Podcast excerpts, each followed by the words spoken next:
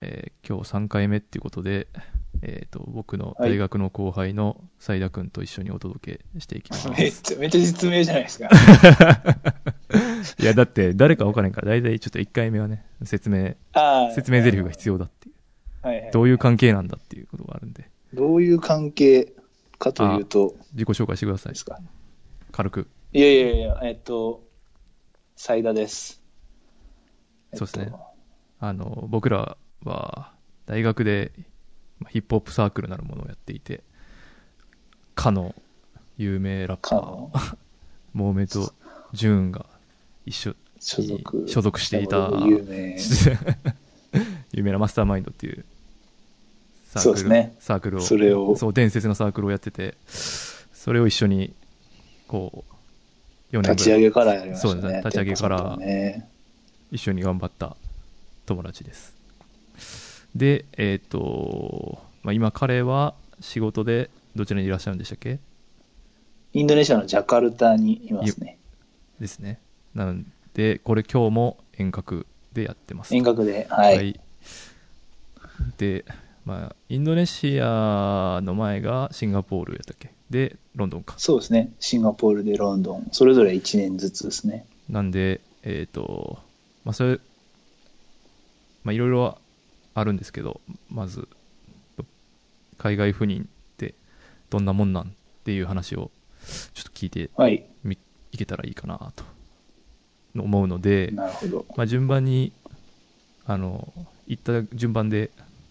語っていくのがそ語うりやっすすね。いはよい。ね、多分なんでそんな感じでちょっと話を聞いていきたいんですけど1カ国目のロンドンはは、えーっと、2017年の5月からですね。えあそんな最近えそうです、かそうですよ。あそうか2017、えーっと、あ、違うか、2016年5月ですね。じゃない多う分。んそうそうか結構それでなどのぐらいいたんやったっけ1年ぐらいで、1年ぐらいいましたね。そっかどうでしたで、まあ、あのー英語が全然喋れない状態であはいはいはい はい行ったんで、はいはいそもそもその、全然その海外に興味があるとかいうわけでは、そう、あんまり僕はな く確かにねそれはみんなが言ってたよね一番ドメスティックな人間じゃないかっていう話をしてたえそうですそうです。でもなんか、逆にそれに危機感があって、はいはいあんま海外旅行とかも興味ないし、英語もできないけど、うんまあ前も言ったかもしれないですけど、そのモーメントを見て、うん多分自分の、まあそれ当時ラップ割とやってたんで、うん一番こう、彼と、彼のラップと自分のラップで、その差を作ってるのは何だろうって思った時に、その EM、アメリカのヒップホップとかの多分、キャッチアップするスピードとあーなか、るほどね吸収率とうかん、うん全然違うと思ってて、はい なんか僕のやってたラップって、日本語ラップを、アメリカのラップを消化した日本語ラップをさらにこう、こねくり回したようなだけなんで、すごいインプットの幅が狭い中 で、それいろんな敵作るかもらうそれやめといた方 がいいいやいや、でもそれマジあると思うんですよ。だかはいら、はいはいモーメントとかは多分韓国もそうだし、まあアメリカのアとかねメリカもそうだし、いろいろです。いやーな、まあそういうことなんだろうなと思って、でまあ別にその、プロになろうとかまではラップで思って全然なかったんですけど、まあ多分ビジネスとかでもきっとそういうのがあるんじゃないかなと思って、なるほど海外に行きたいです。行かねえと多分、英語勉強しねえだろうなとか、まあ、うんうん生に触れた方が絶対いいだろうなと思って、まあ、言いましたと。でそうやなしかも見事叶ってしかもロンドンやったら結構すごいいい感じだなそうですね。まあ、あの、本当に、金金融業界なんですけど、ああそうですね、まあ、最先端のところで、でまあ、で行って、でも、まあ、英語が全然喋れない状態で、それこそ行ったんで、はいやっぱ苦労しましたっていうのが、やっぱ一番。ああ、でも、それどういう、別にそのさ、あの、全くできんってレベルじゃないやんか。普通に、その、なんて言えばいいかな。何生きていく、いけないわけではないってことでしょそれはそうですね。だけどそういう議論とか、はい。会議とかまあ、仕事で使うってなった時にちょっとしんどいって感じっしんどい。ていうレベル感。で、これは結構いまだにその海外駐在あるあるで話したりするんですけど、うん。あの、分かってる話を英語で聞くまでは大体みんないけるんですよ。ああ、だから、いわゆるコンテクストっていうか、あのそうそうそうそう背景が分かってる状態でってことだよね。ええで、例えばこう、みんなである程度情報が、自分が分かってる中で、うんじゃあみんなで話し合って、選択肢 A を取るか選択肢 B を取るか決めましょうみたいな打ち合わせとかは割と楽なんですよね。うん。でも、その時言った、その、その時のレスポンシビリティが、じゃあ新しいことを勉強して学んで帰ってこいっていううん。レスポンシビリティだったんで、はい。新しいことを英語で吸収しますみたいな。ああ、なるほどね。まだ日本語でもそんな分かってないのにみたいな、いきないうり、ことを、新しい文脈のところに掘り込まれて、それしかも英語でやるっていうでのそうでがす、そうですそうです。大変みたいな。めちゃくちゃしんどかったですね。確かにな。なんだから、読むのもめちゃくちゃ時間かかるし、今考えれば日本語の関連の書本とか多分10冊ぐらい持ってって、それ読んで、並行して読みながらいろんな話聞けばよかったなと思ったんですけど、まあそそこまで考えてなかったんで、うん。新しいことを英語でバーって言われて、まあマジでわかんねえなみたいな。で言われた作業をやってみて、こう、全然違うって言われながら勉強するみたいな。あ、あーやっぱりそれ違うよねみたいな。 僕も合ってるとは思ってないもんみたい な。そんな感じ、そんな感じの仕事の仕方。まああんま良くないんでしょうけど、そんな、そんな、そんな感じでしたね。だからめっちゃ苦労しましまあでも、それも込みっていうか、その修行のそうっすね意味もあるんですよね、当然。た。まあ、トレーニーっていう制度で行ったんで、割とそこは、まあ、現地のイギリス人の人たちも、まあ、あなたトレーニーだしね、みたいなところは、まあ、織り込んだ上でコあミュニあ、ケーションはしてくれるんで、確かにね。じゃあそれ、まあ、会社はそんな感じだけど、じゃあ普段はどんな感じだったんですか普段は、仕事終わりとかまあ、仕事終わりって言っても、まあ、結構遅くまで働いてたんで、ご飯とか。飯とかはまあ、僕一切自炊しないから、レストランとか行ったりとかしてああ。、全部外食してましたけど、えーこれ結構他の国と違うっていうか、まあし、後から言ったシンガポールとジャカルタで違うところで、うん、イギリスってあんまり、こう一人で飯サクッと入ってサクッと帰るみたいなとこはないんですよ。ああ、そうなんや。牛丼屋的 な日本でいうファンクションがマジでないんですよ。例え、 例えがなんかちょっと、あれやけど。でも牛はい丼屋ってなんかフまあそァうねミリーで行かないじゃないですか。確かに絶対。うん。恋人とも行かないと思うんですけど、そういうこう一人で行ってサクッと帰ってサクッと出るみたいな、そういう独身男性に優しいようなのがないんんですよね、マジうで。んだからあその一人でご飯食べれるのが結構大変って感じなんやじゃあ大変ですし、なんかこう、疎 外感はめっちゃあったっすね。しかもあでも会社の人の同僚とかと一緒に行くとかはないのあ、それは全然ありますけど、でもまあまあ、毎日行うくちわのけ会社だけなのかわかんないですけど、まあ言ってですね、あのー日本の会社なんで、日本人もある程度いるんですよね。あだから、まあ溝があるとまでは言わないんですけど、あうんまあみんなこう、基本的にその、日本人は日本人で行くし、あイギリス人はイギリス人で行くしっていう感じで、あなるほどねなんかこう、なんかクリスマスパーティーとかそういうのは混ぜますけど、普通に普段飲み会軽く飲み行くみたいな感じはないってことないですね。ああそれリアルですねなんかそれはリアル。まあ、あんま良くないんですけど、本当にそういう例がほとんどで、一部若いトレーニーの女の子とかで留学経験ありますみたいな感じで、うんうんあの、あんまりこう、ローカルスタッフに対してこう指示をバリバリ飛ばさなくてもいいようなポジションの子とかだと、うん、ああ割とこうフラットな関係築けたりするんですけど、なるほどある程度こう年次が上とか管理イギリス人の従業員管理しなきゃいけないとかいう立場になるとあんまりそういうふうな感じで言い方悪いですけど降りていけないしああなるほど、友達にももなりにくいしっていうのもあって、え結構そこはあのみんな苦労してるところだと思うんですけどね、そうやななかなかうん、難しそうやなそれは、難しいまあでもそこは、まあ、日本ほどベタベタしてないからっていうことなのかもしれないですけどねああまああそのあるある程度仕事って割り切ったドライな関係っていうのがそうです、そでうできす、るもそうんでねすそうですそうです。それはそっちの方がいいよね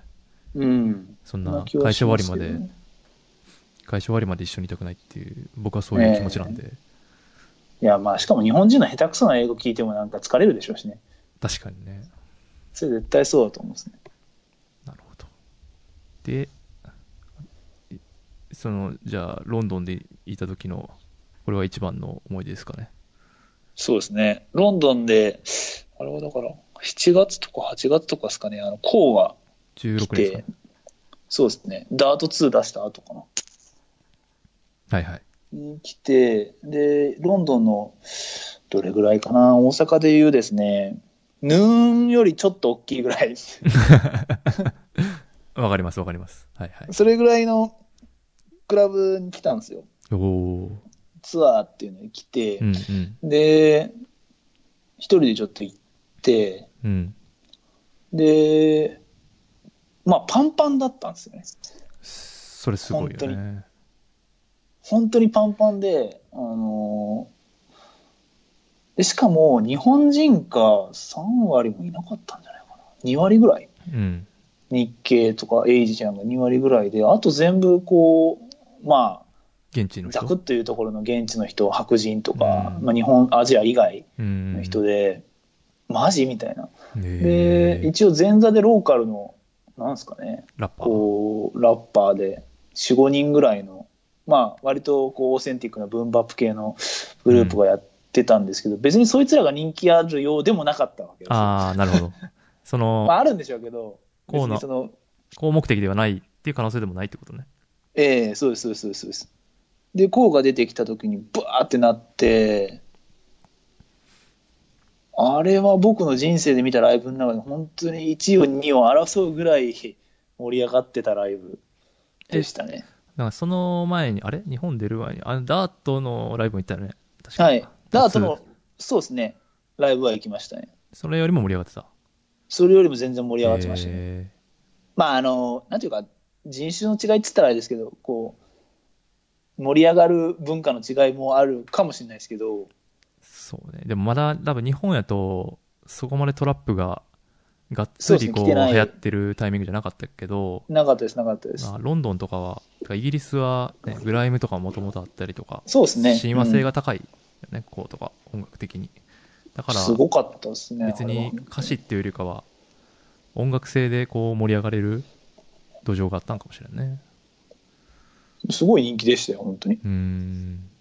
うん、だしあの、曲と曲の間の MC とかも、まあ、全部英語、まあ、そんな英語正直、こう上手くなかったですけど、英語 は。ああ頑張ってやってて、へー普通にこう、ウェルカムな感じで迎えられてて、すごかったですね、あれは、本当そに。れはめちゃくちゃ勇気づけられるんちゃういや、めちゃくちゃ勇気づけられましたよ。だって、 だって当時も英語が全然できなくて、ボッコボコにやられてる中で、あこんなロックできんだ、日本語で。でしかも曲全部日本語じゃないですか、基そうやん本。なあ、これすげえなってやっぱ思いましたよね。次の日から、まあ、会社でもやっぱ日本語でしか喋らないっていうスタンスに なったまあそれはちょっと許され ない。誰も許されない。あでもやっぱりその日本人って日本語に対する、まあ、英語に対するコンプレックスは絶対みんなあるし、あるあるうん、今ちょっと動画送りましたけど、コウのライブの時のうん、 LINE の方に、あの、なんで、なんか YouTube かなんかでもあったようななかったような見たような見なかったような気がするんですけどまあちょっと見ときますすごかったですね、あれは。だから、日本、だた例えば今までジブさんとかが海外にアプローチする時とかに、まあこれ散々言われてることですけど、まあ基本英語でやってっていううんスタンスを誰もが取ったと思うんですけど、はいまあ、それも全然正しいと思うんですけど、こう伝わり方として、え、そのまんまでいけるんだみたいな、ああ日本語でロックするんだすげえみたいな、そういう衝撃はやっぱすごいありましたよね。なるほどでもなんかちょっとでも英語がないとさあのとっかかりがなくてさ全然何言ってるか分かんない問題あーそはれはそうですね。あるなそれは半分そあうでるかすね。な、k p o p 韓国のヒップホップとか聞いてる時に、その韓国語の歌詞全然わかんないけど、まあ、英語の歌詞ちょっと入ってると、ああなんかこういうがラブソングなんやなとかがセルフボースティングなんやなとか、なんとなくわかるけど英語が全くない状態でなんか日本語だけでこうロックできるってなんか相当すごいような、すごいよなって聞いてただから、そうですね、ジブさんもワールドミュージックぐらいの頃のインタビューで、なんか、むしろこう、アメリカとかに寄せたいんじゃなくて、アジアの人に聞かせたいから、ああ、英語を混ぜてんだみたいなこと、昔言ってましたけどね。それは最近すごい思うかな。なんか特に、その、Spotify とか Apple Music とか、こう、国越えて、いくら再生されるかで入ってくるお金決まってくるから、うん、 CD っていうよりかは。だから、なんかちょっとでも取っかかりあった方がいいんじゃないかな。そうですね。うん、だ別に、だから今、例えば日本でラップするってなると、いやいや、日本語使えよ、みたいな、まあ圧力、 圧力、まあ、そいうまだいう、に、まあそういう論者いるじゃないですか。ええいるじゃないですか古。典的なトラディショナルな議論としそうそうそうてあるあるじゃないですか。ありだますけね。ど、別に、なんていうか、入れて全然、入れた方が伝わるエリアが広がるんやったら全然それでいいし、その日本の市場だけ見てるっていう時代でももうないんですよねっていうことを最近思ったまありしましたね。そうですね。多分、うん。いや、なんでこうがあそこまでバズったのか、ちょっといまだに、 確かに。誰も時計明かせてない気がするけどね。それは多分うとん当事者っていうか、そのロンドン側の意見が出てきてないからだと思うけどね。まあそれに俺らがアクセスできてないのかなわかんないけど、その、うん、なんかどっちかとそっちな気しますそね。うそうそう。多分発信されてるんやろうけど、その、えロンドンの高コミュニティから。 えええそれを多分ぼ僕らが見れてないだけなのかな。そうですね。まあ、あの、新しいアルバムも、まだ全然、海外なんで、リーチできてないです けど。 え、なんでなん注文したらよかったやん。いや無理っすよ、無理っすよ。いくら、絶対届か ない。日本人なんて 実家に、あれじゃん、実家に届けてお父さんにリッピングしてもらったらいいんじゃん。 まあ、それっすよね。最悪は。いや、本当にインドネシアとかって、あの、郵送物なくなるんで、ああ、行方不明になるってことなりますね、ええシンガポールの時も一回やられましたけど、ロストバゲージまあ、普通に海外に送っちゃったりするとなくなっちゃうんですよね。なるほど。だから、あんまり送れないですけど。はい。なんか他はロンドンありますかロあとンドンは、話えーっと、ブレグジットでああ、そうかそすうかか。ね。今、合意なき離脱がされそうになってお り、結構地獄めいた話になってて、 そうですね。 UK だからが、ある企業はみんな本当、どうなんねんって感じがしてるよね。だからまあ僕もあんまその難しいことわかんないですけど、そのロンドン行って1ヶ月ぐらいもう経たないぐらいに国民投票の結果でみたいな話になりましたと。それぐらいのタイムスケールだったんですけど、まあ、シシティにいたんでロンドンの、うんある種その、うん離脱しねえだろう、あの、ど真ん中にいたっていうか、ああ、そうやね。都市部の人はみんな、そうです、そうです、そうです。で、深夜に、いまだに覚えてるんですけど、うん。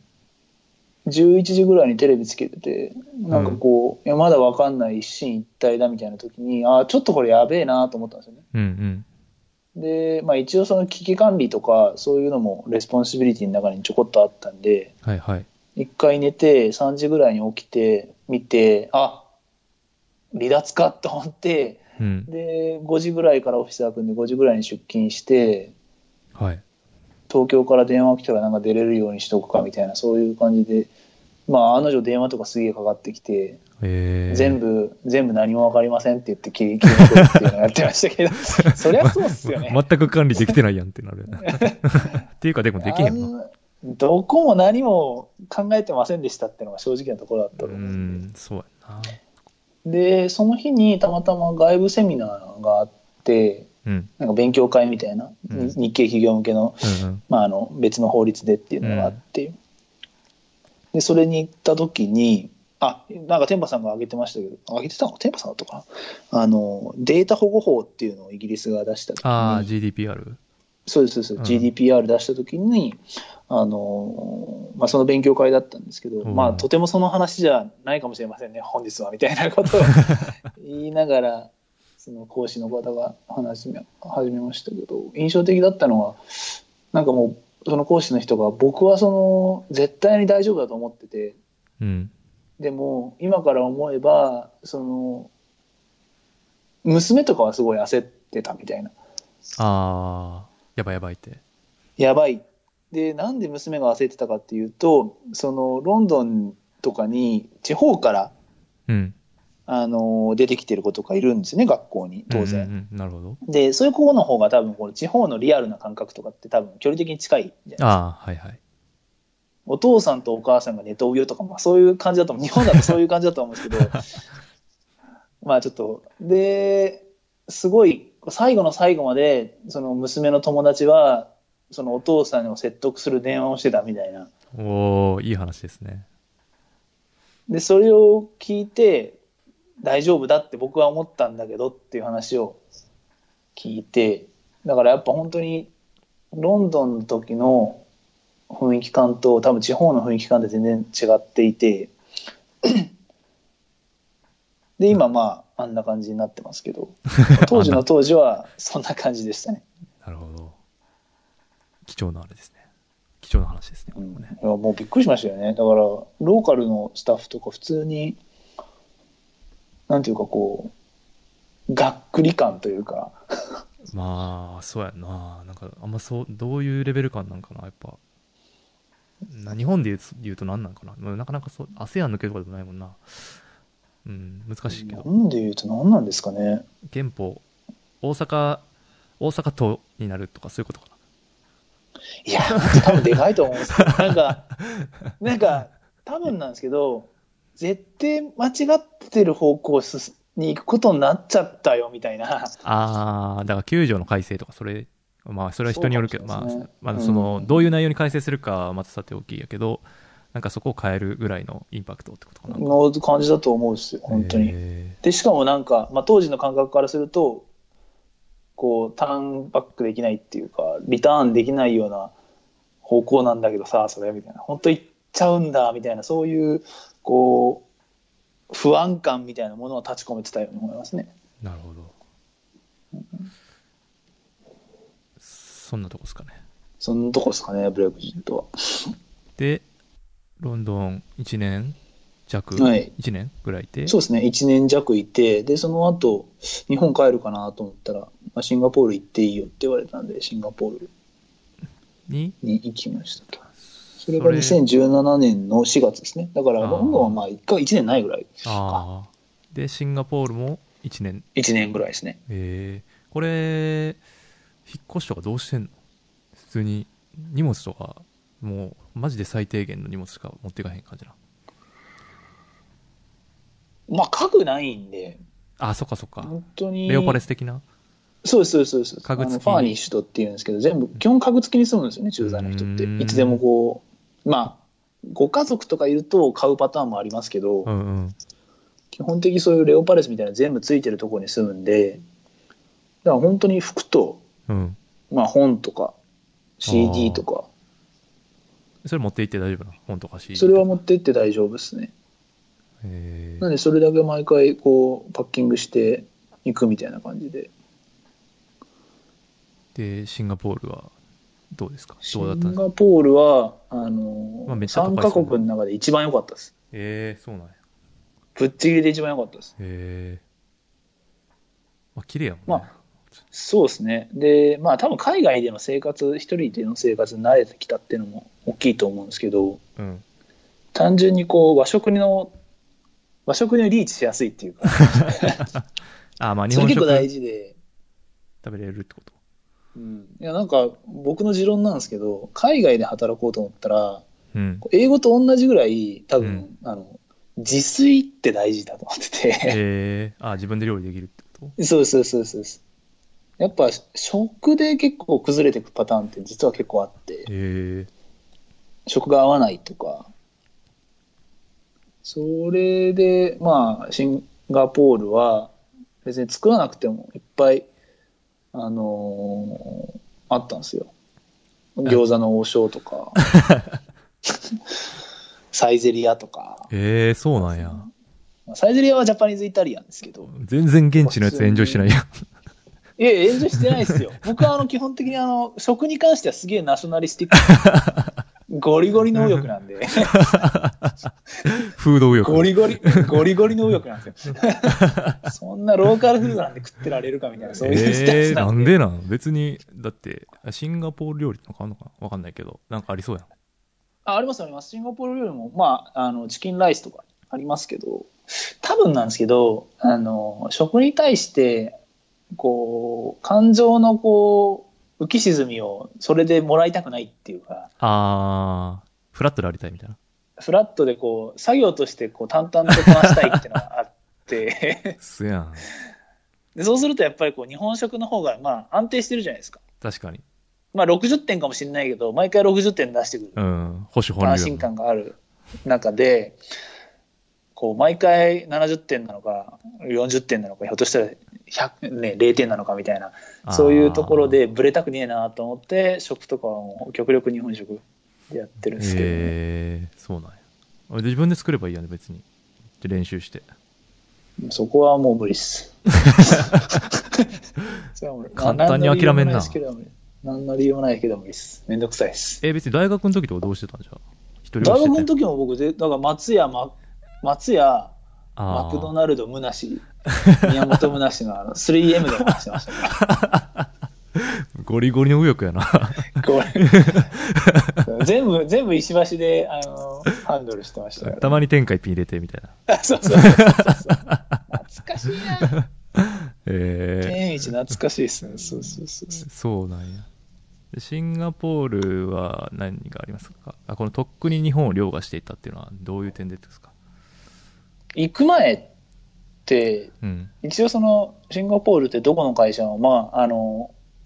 あアジア大洋州とかの、うん。あのリージョナルヘッドクォーターを行ってるんですよね、大抵どこの会社も。なんで、まあ、そこそこ都市部なんだろうなと思ってたんですけど、まあ、ロンドンよりは絶対落ちるよなとか想像してたんですよ、うん。うん。ロンドンの方が絶対都会だろうなとか思ってたんですけど、うん。行ってみて思ったのが、その日本的な都会か都会じゃないかっていう物差しだったら、シンガポールの方がぶっちぎりで都会で、うんうん。でひょっとすると東京よりよっぽど都会だったっていう。ああ。お金も、っていうか、そもそも、まあ、所得レベル的にか相当高いやんか、シンガポール。高い。いですね。だから全然。めちゃくちゃ高いやでしょ。だからサンフランシスコかシンガポールかぐらい、今高いんじゃすないかごいな。ですね。あの、クレイジー・リッチ・エイジアの世界じゃないですけど、ああ、そ本うそ当うに、そう。この間見た。まあ、お金持ちの人多いですし、うんまあ、国としてもちっちゃいんで、うん。あの、いろいろこう、取っ換えやすいんでしょうね、きっと。うんうんうん。新しいものを入れやすいんだと思うんですよ。ああ、なるほどね。システムとして、こう柔軟でありやすいって感じかな。そうです、そうです、そうです。で、国としても若いんで、うん。まだ60年とか、それぐらいだったはずで、めちゃくちゃ若いんで、うんあの、なんていうか、ゼロの、なんもないところに新しいもの入れる方が楽じゃないですか。うんうんうん。そうやね。なん多か、分、既存のものを置き換えるのやっぱ大変やからね。大変で、今から例えば東京の地下鉄とかをもっとこう合理的に、なんか組み替えるのって多分50年以上100年ぐらいかかると思うんですよ。うん。で、その間に多分合理的なあるべき姿ってどんどんどんどんブレてずれていくと思うんですけど、確かにね。そういうのがない、より少なくなってるんで、シンガポールはすごい便利で、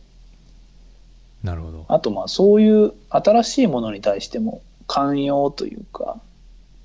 それはもう素晴らしい社会ですよね、本うん、いやすげえ面白いなと思ったのが、あの、今日本でもちょっとあるらしいですけど、あの、レンタルサイクルみたいなのがすごい当。流行った時期がああーっキて。ックボードみたいなやつそうです、そうです、そうですそうです。で、当時、まだ始まったぐらいだったんですけど、僕が行った時に。うん。あの乗り捨て自由だったんですよだからそのポートみたいなところにわざわざ持ってかなくてよくてはいはいはい。もうそこら辺に置いといてみたいなあの、おほんまに道にボーンと置いてるやつやんな。そうですそうですそうですそうですですごい便利でだからあのー行きは電車とかで行って帰りだけチャリで帰るとか僕やってたんですよねえー、乗り捨てができるから戻さなくていいし家の近くでチャッカって止めとけばまあそのうち誰かが乗ってくしみたいな感じで確かで安い1ドルとか2ドルとか、うんそれなんもしないぐらい安くてに。電車乗るぐらい。まそうです、そうですそうです。で、まあ、運動にもなるし、いいなと思ってたんですけど、えで、でも、確か僕が出る直前、1年ぐらい撤退したんですよね。うんおその乗り捨てがなくなったんですよ。ー、はいはい。で、その理由が、なんか不法駐輪とか、そのうん置くべきじゃないところに置いてる人がやっぱ多いみたいうなんうん。話になって、その廃止になって、どんどん撤退して縮小していったんですけど、うん。でそれが1年の間に行われるんですよね、スピード感的に。ああ。そうやな。で、で多も分日本の会社だと、その不法駐輪をまずどうやって規制するか、制限していくかっていうところで、多分1年以上議論がなされて、確かに。でガッチガチのこうポートルールとかが作られて、うんそこに絶対止めないとダメとか、うん。で、こう、ちっちゃく入って、なんかこう、よくわかんないまま残ったり残んなかったりするっていう感じだと思うんですけど、多分でっかく始めて、でっかく終わっまあ、当然その分ロスも大きいんでしょうけど、うん。その分、実地の実験っていうのをどんどんやってるんで、それはもうアメリカ的というか、先に大風呂敷っていうか、サービス側が勝手にまず作られて、それに対して法律が追いついてくるみたいな感じだけど、日日本は逆で、まあ最初から、まあ、自重じゃないけど、いや、はい、これ、そんな乗り捨てしたら、なんら、なんかのあれに引っかかるんちゃうそうかそうとか、損害賠償されたらどうするんですかそうそうそうみたいな、そういう。そういうリスクばっかり考えて、ええじゃあポート作りましょうってなって、うんまあ、なんかいけてないサービスになると、っいけてないサービスになっちゃう。 ていう感じやんな。みんなの倫理観に任せてもなんとかなるだろうっていうのはあったのかもしれないですね。うんうんうんうん。でも別に、その教育レベルとかっていう話で言うと、別に日本ではそんな、そもそも、なんだろう、何そんなみ乱れる可能性って、ないやん。なんか、その辺がダブルスタンダードやなって思うんだけど、なんいややー、僕でもね、最近それ変わってきてて、ろ。うん。考えが。やっぱ日本の、ちょっと、なんですかね、うーん、言い方難しいですけど、シンガポールの方がこう、ちちっちゃく、あの、中流以上でまとまってる感じがしてて、うん。まあ上にものどんどん伸びていきますけど、でもうん日本って結構こう、上下にすごく広がってるっていうか、 ああ、それは格差が広がってるってことでしょ広がってるっていう感じがあるですね。だから僕シンガポールとかでヤンキー見たことなかったですよ。 いやね、日本でももうあんま見ないですけど、ヤンキーは。いやまあ僕のアンテ、僕のアンテナに引っかかるヤンキーだけなんで、あんま分かんなかった、感じられてなかったのかもしれないですけど、目に見えた不良とかシンガポールでいないっすよね。まあいたんでしょうけど、あー学校とかには。いや、なんか俺が思うのは、すなんか、なんて言えばいいんかな。いや、なんかそのマナーがいいとか言うやん。は日い。本人は海外でマナーがいいとか。そういうこと言う割に、じゃあそういうキックスケーターのサービスが始まった時に、いやいや、なんていうか、その辺にポンポン柄悪く置いてしまうから良くないとか。いや、もうどっちなんそれって。都合のいい時だけなんか行儀良くて、都合の悪い時だけ行儀悪いんかいみたいな。ねまあ、海外行くっていう時点である程度フィルターかかってますからね、でも。そうそうそう。なんかその辺結構気持ち悪いなって最近思うっすね。はい。あシとンガは、ポールとかだとこんな感じですかね。なんか米朝首脳会談なんかあったんですかなんか特別でした。それは、僕が多分、ジャカルタ行く直前ぐらいかな、うんに来て、で、結構こう、シンガポールって、誤解を恐れず言うと、明るい北朝鮮みたいなところがあるんで、はいはいはい。ちょっと、もうちょっと説明がいると思うんですけど。 あのー国の統制がすごい厳しいんですよね。うんうん。だから、こう。あ、なんかあれやんな。ゴミ捨てたりしたら罰そう金ですそうとでかすそうですいう感じのこと言って罰る。金だし、あのーそういう意味で国のこう権力がすごい強いんで、通行止めとかバチーってやれるっていう自信はあって、みんなの中に。あー、なるほどね。絶対統率が効くっていう雰囲気があったんで、まあできんだろうなっていう空気はありましたよね。うーん。うん、なんかテロとかにもすごい厳しいんですあよー、シンガポールって。それは例えば具体的に。あのー日本でいう治安維持法みたいなのがやっぱりあって、うんあのそういうなんだろうな国に政府に対してこう批判的なことをすると普通にこう捕まっちゃうみたいなのがやっぱあってうん。へえ。でなんかこう幼稚園の先生とかがなんかそういうテロリズムにこうどっぷりいってるっていうので捕まりましたみたいなニュースが出るんですよね。ええ怖っなんかもでっとそういう感じなんですよ。進んでる国やと思ったけど、そうでもないんや。裏返しなんですよね。だから、へー表裏で、開発独裁的なところがやっぱあるんで、えあんだけのスピードでやっぱバーって統率聞かせて進めていこうと思うと、そういうふうになっちゃう。ー、ちょっと中国っぽいね、そこはやっぱ。そこはそうですね。うーん。まあでも政治のとこ詳しく分かんないんであれなんですけどあんままあこう偉そうなこと言えないんですけどでも一方でまた これが難しいなと思うのが、まあ、僕って国民じゃないじゃないですかシンガポールでうんうん。やっぱ安心なんですよね実はでもそっちの方が あの外国人からするとあー、インドネシアとかロンドンとかってバリバリテロあって確かに。で今、近年一番番多いかもね。そうですでお母さんとかから大丈夫みたいな LINE が来たりするんですけど別に大丈夫って言われてもさ どうしようもないんだけどみたいな 大丈夫、そっち側だからって言えないもんな。そうテロする側だからって言えない しテな。ロする側だから。いや、だから、そこはでも結構まあ、難しいなっていうのはすごい思いましたね。なんか日本で、なんかそういう法律とかが出そうになると、やっぱ嫌だなって思うしう、ん窮屈だなって思ったりするんですけど、うんでも一方で、こう、海外の企業の人とか、うんうん外国人からすると、まあ、ある種うまくやってよっていうのがないわけじゃないじゃないですか正直ちょっと無責任チックなところがやっぱどうしてもあるんで、うんうんそこで安心してしまった自分がいたっていうのはなんか気が気がつかされたところでしたけどねいや、でも逆にさ、その、厳しいというか、外国人に対して厳しいってことはないんや。その、例えば、なんだろう、テロっていう観点で言うと、うんなんだろう、それこそ、まあ、てすごいテンプレやけど、アラブの人に対して厳しいとかさ。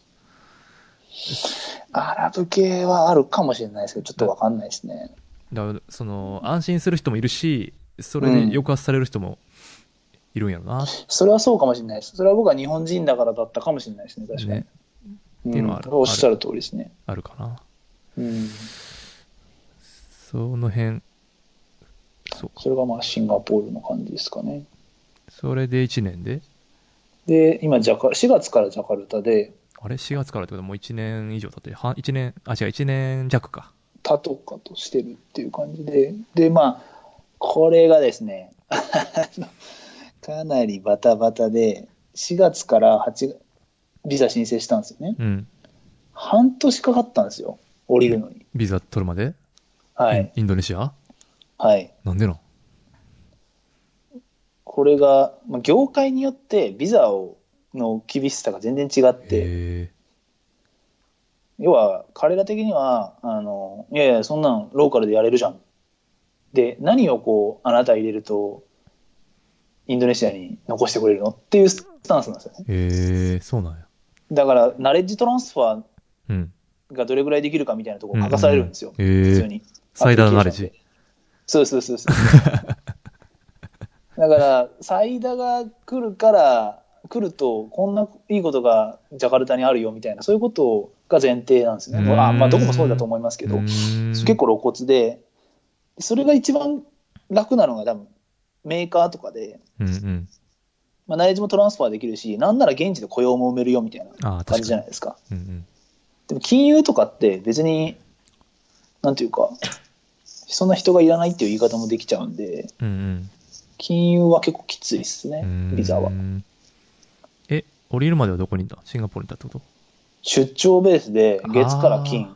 ああシンガポールから出張して、で、土日シンガポール戻って、えみたいなえそんな感じの生活を半年やってましたね。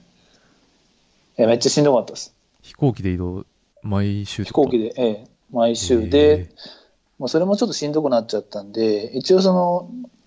到着ビザうんが30日に行けるんですよ。ああ、なるほどね。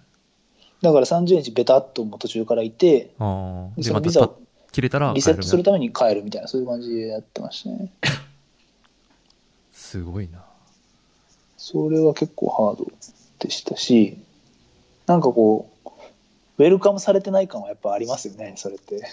うん、まあ、そうだね。シンガポールとか僕覚えてますけど、5日ぐらいで降りたんですよ、ビザ。で、ロンドンが2ヶ月かな ?1 ヶ月半ぐらいかな、かかったんですけど、何なんだこれはとか、やっぱ思いますよね。うん、確かに謎やな、なんか。6ヶ月ってですしかごいな。 も、僕も別にそんなジャカルタ行きたくねえんだけど、とか思いながらなんなんでこんな待たなきゃいけねえんだ、しかも、みたいな。確かになんかめっちゃ嫌やな、それ。月金とかでさ、行きたくもない国にさ、シンガポールにいたいのにさ、そうですよ。シンガポールは割と気に入ってたんで。そうやんな、だからそういうことでしょ。その気に入ってたのにわざわざ、いや、それですぐパッと引っ越して、住めて、で、仕事も切り替えてやるっていうんやったら、普通にやるけどそうそうそうさ、なんかすごい中途半端な形で半年もそれやったのすげえごい中な。途半端で。大変やな。 そういうので、一発で印象良くなったり悪くなったりすると思いますけどね。国の印象。国に対する、ええあーいや、めっちゃあると思うんですよ。ああ。まあでもに、ね、インドネシア人の人からしたら、やっぱ雇用を奪う立場なんで、僕らって。そうやな。まあ、そんな、だから、入れてよっていうふうに、気軽に言っていい立場ではないんでしょうけどね。うん。インドネシアは、あの、風土右翼的にはどうなんですか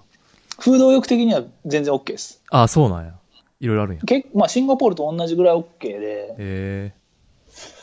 ひょっとしたらシンガポールよりちょっとリーチしやすいかもぐらいですかね。ー、ああ、その、ジャンル的にってことええ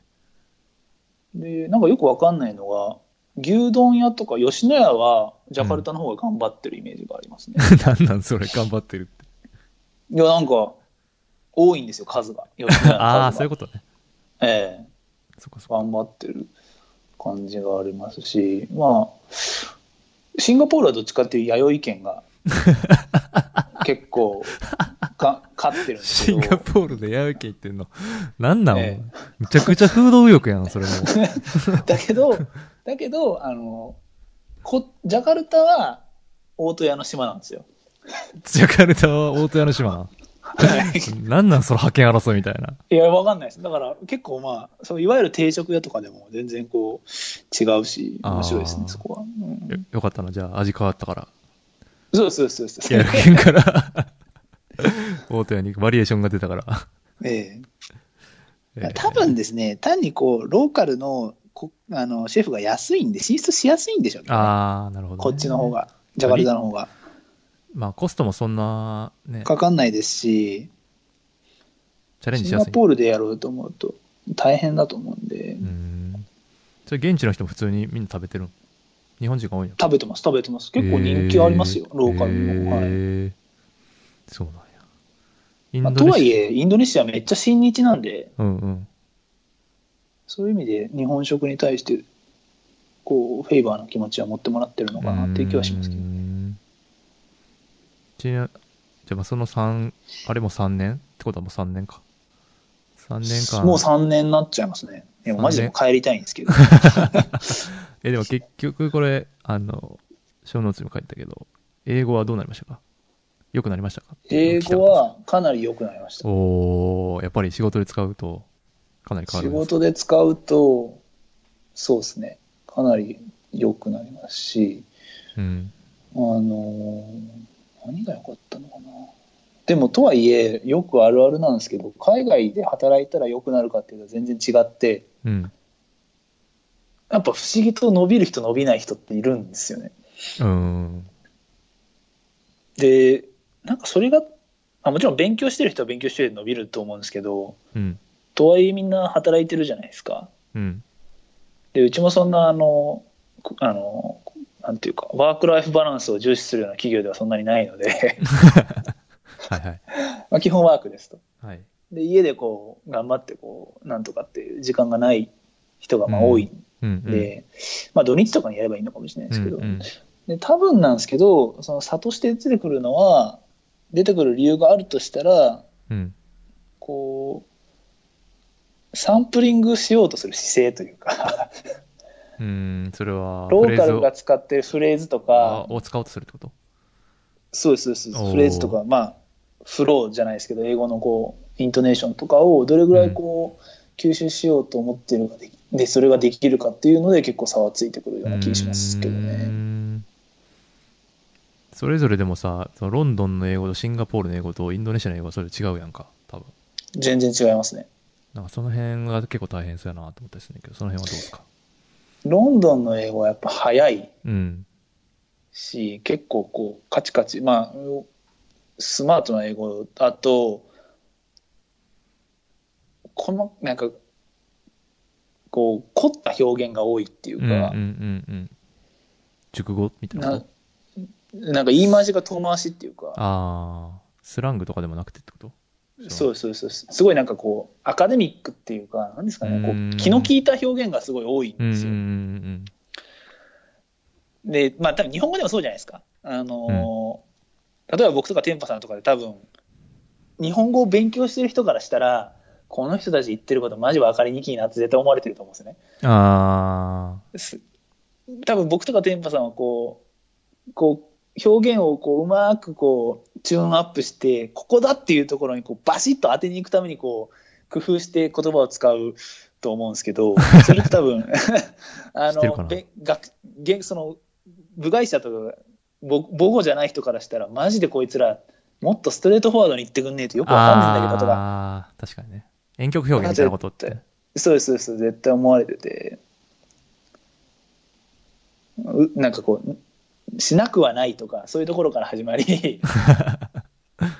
やっぱ動詞の使い方一つでも例えばなんかこうこうお客さんに対してスクリーニングをかけるっうんていう時に、うんイギリスだとパフォームうんっていう動詞を使うんですけど、うんシンガポーリアンとか do を使うし、うんインドネシアも do を使うし、うんうんうんあーまあ意味は一緒ルールよねですよね。うん確かにだからパフォームの方がでもなんかかっこいい気するじゃないですか。確かにかしこまってる感じそういうのねが、ええもう至る所でロンドンはあるですね。ああじゃあ今あでも一緒に働いてるのはインドネシアの人な一緒に働いてるのは全部インドネシアですね。ああそうなんやその人らはもう英語バリバリいける感じね普通バリバリ綺麗です。うん多分シンガポーリアンより綺麗ですね。うーんそうなんやすごいななんかシシンガポーリアンの英語って結構、まあシングリッシュって言われ方したりもしますけど、うんあの、結構中国語っぽいフローなんですよね。うんうんだから、いまだに聞き取れないって いうか、この人たち何言ってんだろうみたいな。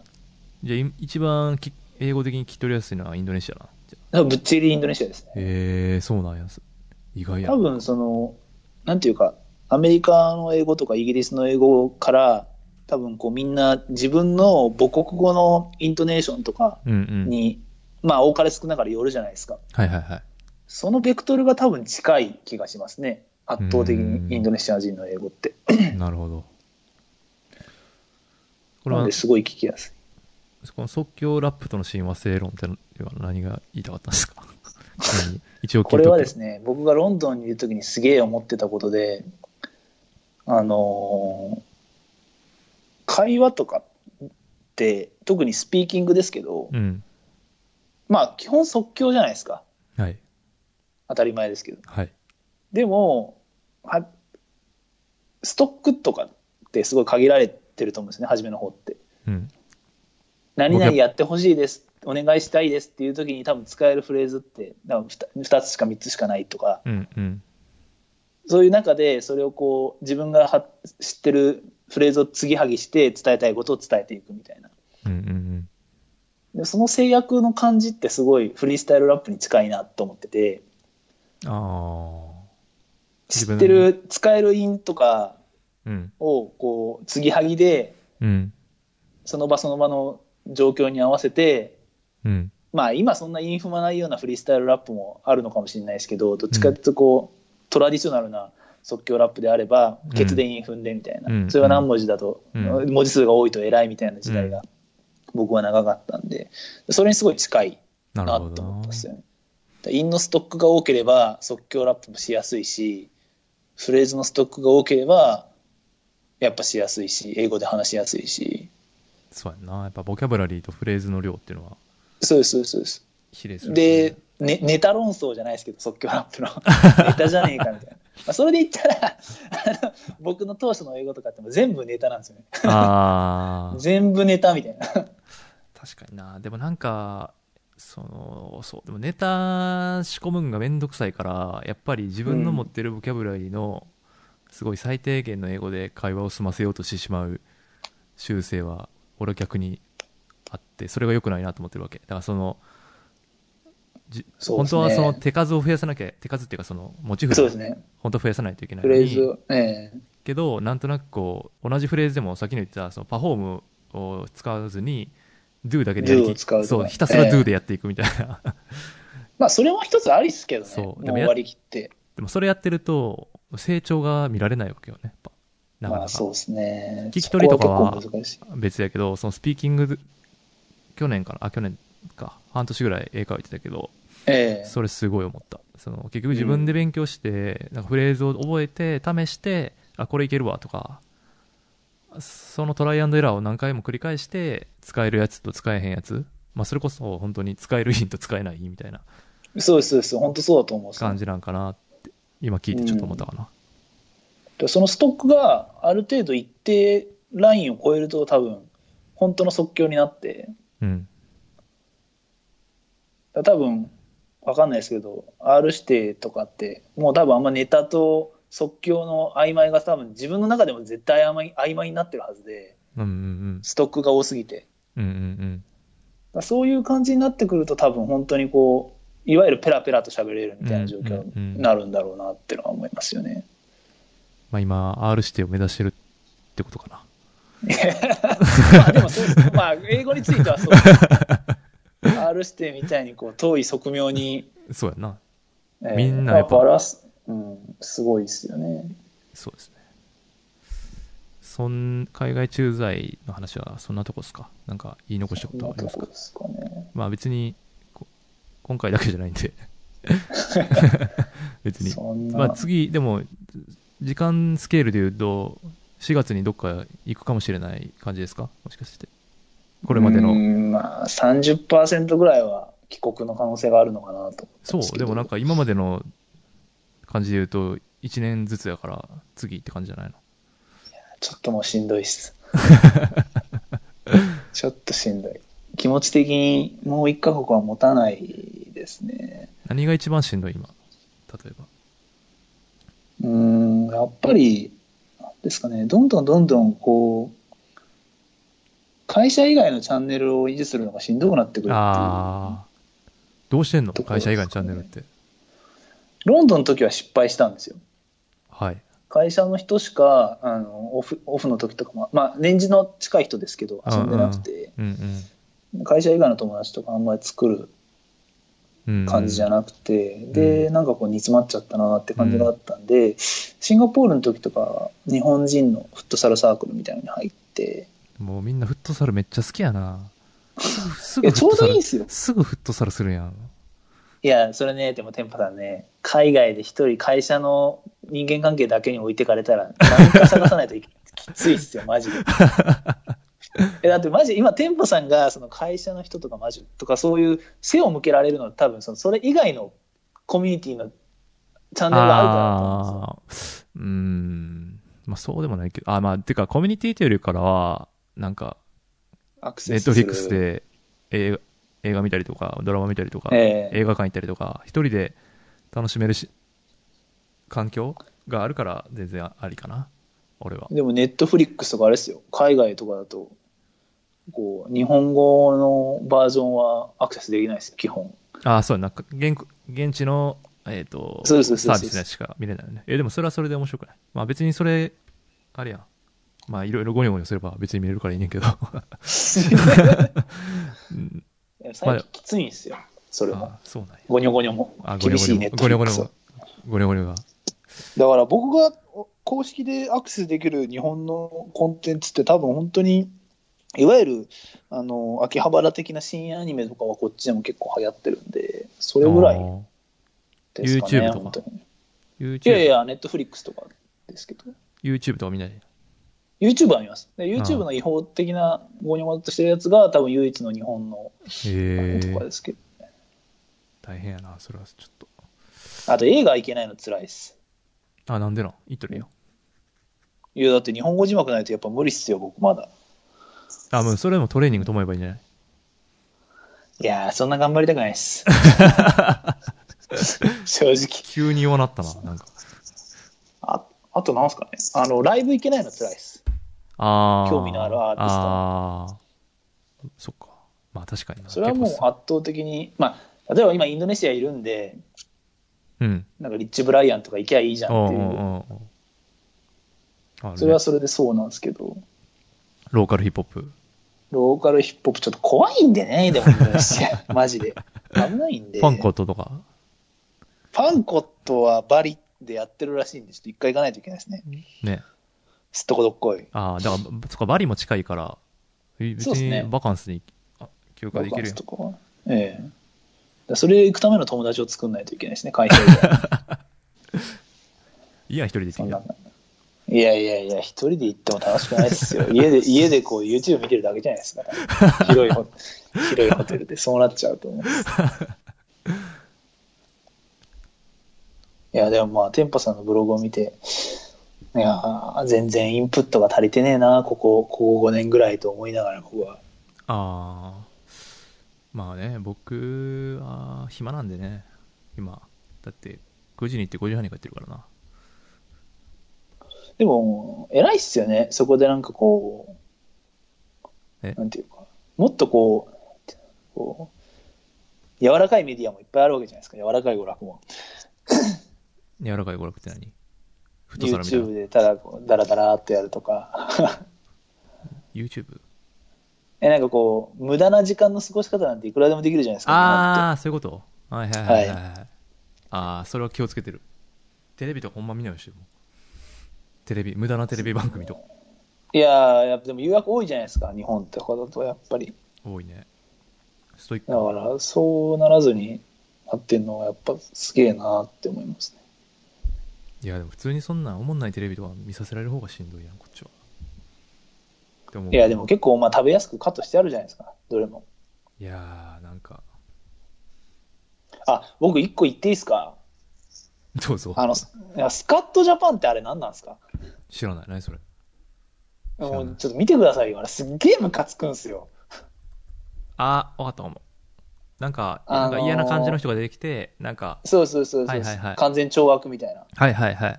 で、あれが、その、ワクワクジャパンっていう、海外で、多分どこの国でもアクセスできる、あの、日本番組のケーブルテレビみたいなやつで、毎回出てくるんですよ。あー、おすすめコンテンツみたい。おすすめコンテンツ、まあ多分コンテンツが安いかなんかわかんないですけど、うん。ワクワクジャパンの中にいつも出てくるんですよね、スカットジャパンって。うん。なんで、海外の人が見るわけですよ、当然。うん日本に興味のあるうーん。若い子とかが見るんですけど、なんでこう日本の文化とか、京都の舞妓さんの文化とか、そういうのに挟まって、うん。スカットジャ必パン。ずしもこう日本駐在向けに作ってるだけじゃないんです、ワクワクジャパンって。うん。で、そのチャンネルの中にスカットジャパンがいつも入ってくるんですけど、うん。もう超あれなんか、なんていうか、なんか、その、それこそ本当に完全懲悪で、白黒しか、はっきりしすぎてるってことを言ってるわけなんかすごい単純化して、ああー、なるースほどなカッとしたみたいな、すごいなんかポルノなんですよね。 な何ポルノなのまあ、あれやんな、なんかそう正義感発揮ポルノみたいな、そうそうそうそうそうそうそなんか正論、正論ポルノみたいな感じなのかなう。そうそうですで、しかも、もうなんかもう出てくる人も、すげえなんかこう、そのトラブルのななんか内容もすすごい些細なことっていうか、はいはい。いやなんか、ちげえんじゃねえかって思うんですよね。 あ怒るべきはそこじゃねえんじゃねえかっていう。ー、もっと根元に問題があるんじゃないかみたいな話。うんで、なんかどっちかっていうと、こう、気持ちよくするために、その最終的にこう、裁きを受ける人をデフォルメしてすごい漫画的に書くわけですよ。うんうんうん。なんか小林義則的というか、 なんかだいぶ自分に寄せるじゃんみたいな、そういうのがすごいデフォルメとしてあって、で、その人が最終的にこう、あのー戦隊ものの悪者みたいな感じで倒されるんですよね。うわーって言いながら、はいはいはい。いやなんか日本ってこんなレベル低かったっけみたいな。あー。それはすげえ、あの、そういうチャンネルを通して見る日本の番組で、か今はやってんのか知らないですけどね。でも人気あるみたいなんでいや続いてそうですけど。見かけたことがある。やってるとそれは思すう。ごい辛い。やってると思う。見たくない、日本の姿が。えー、マジで、マジで、マジで嫌っすね、あれ。えーそんな言うんやったら逆に見てみようかいやいや、あ、多分テテーマさん激怒すると思うんですよ。な。俺なんそなんんこ、れマジでみたいな。俺そんな懐浅くないからさ。いやいやいや、そんなすぐ怒るなめ、絶対舐めてるいいや、そういう番組はさ、もう見ない、見ないように、接しないようにしてるから。そんなのダメです よ。責任取ってくださいよ。そうそう。あんまりもう、そういう意味のない時間はね、なるべく減らしていかないと。い忙しいね、ね、こっちもぜひ、ぜひスカットジャパン見てください。いっぱい上がってると思うんで。絶対見ねえけどな。いや、一回見てください。一回。一回見て、あの、こう、嫌な感じを、いあの胸いっぱいに吸ってほしい。いつやってんやろ、ちょっと待って。いや、YouTube とかに多分いっぱい上がってますよ。それぐらい人気あるはずです。月曜日の夜8時やって、やっぱ会社行った初日にやっぱみんなスカッとしたいんだね。病んでんな、日本、本当に。まあ、昔からなんでしょうけど。あ、ちょっと待って。上がってたわ。 ぜひ、いや、見ねえけど。頼みますよ。ちょっと、それは本当に、あの、今僕が最も、あの、やめてほしい、日本、あの海外に対してエクスポートしてる日本のところなんで、え、でも、勘弁してほしい。そそれで言うとさ、何だっけはい ?You は何しにとか、もうそんな感じ何ですか You は何 ?You は何しに日本へとか、よく言われるけど、外国人が、日本にあー来それもあのコンテンツとして入ってますねあのいワクワクジャパンのコンテンツにっていうかやっぱそういうの見るんや。日本のテレビとかわざわざ見んのそんな。そっち行ってて。見ますよあ日本語が恋しくなりますからねあ、そうなんや。意外やな。うんいやでもやっぱり行ってみて思うのがとはいえ自分は日本のコンテンツにどっぷり使ってたんだなってのはまあ僕はどっちかというとそ日本にいる時でそうだったと思いますけどうん。とは思いますけどねだからそんな日本食好きだったっけとか言われますしなるほどね。だから立場変わると多分どれぐらい自分がそれを必要としてたかっていうのが改めてあぶり出されるみたいなところはあるのかもしれないですね。確かに環境依存やもんな。基本的に。そうですそうです。すべてはもうインフラとか、宅配便の話とかもまあそれに通ずるしね。ええあここってあそうなんだめっちゃ大事だったじゃんとかはうん、うん。思うしね。じゃあ次行きますか。日本語ラップの話を。しましょうか。まあちょっと今年だから記憶がないんでほとんど。あ、そっか、忙しかったな。そうですそうです。あのいや普ほ段とんど記憶ない。は、ど、何で聞いてるんですかストリーミングサービスアはップルミュージジッックです、アップルミュージックなんや。はい。で、Apple Music で毎週土曜日ぐらいに新譜見て、はいはい。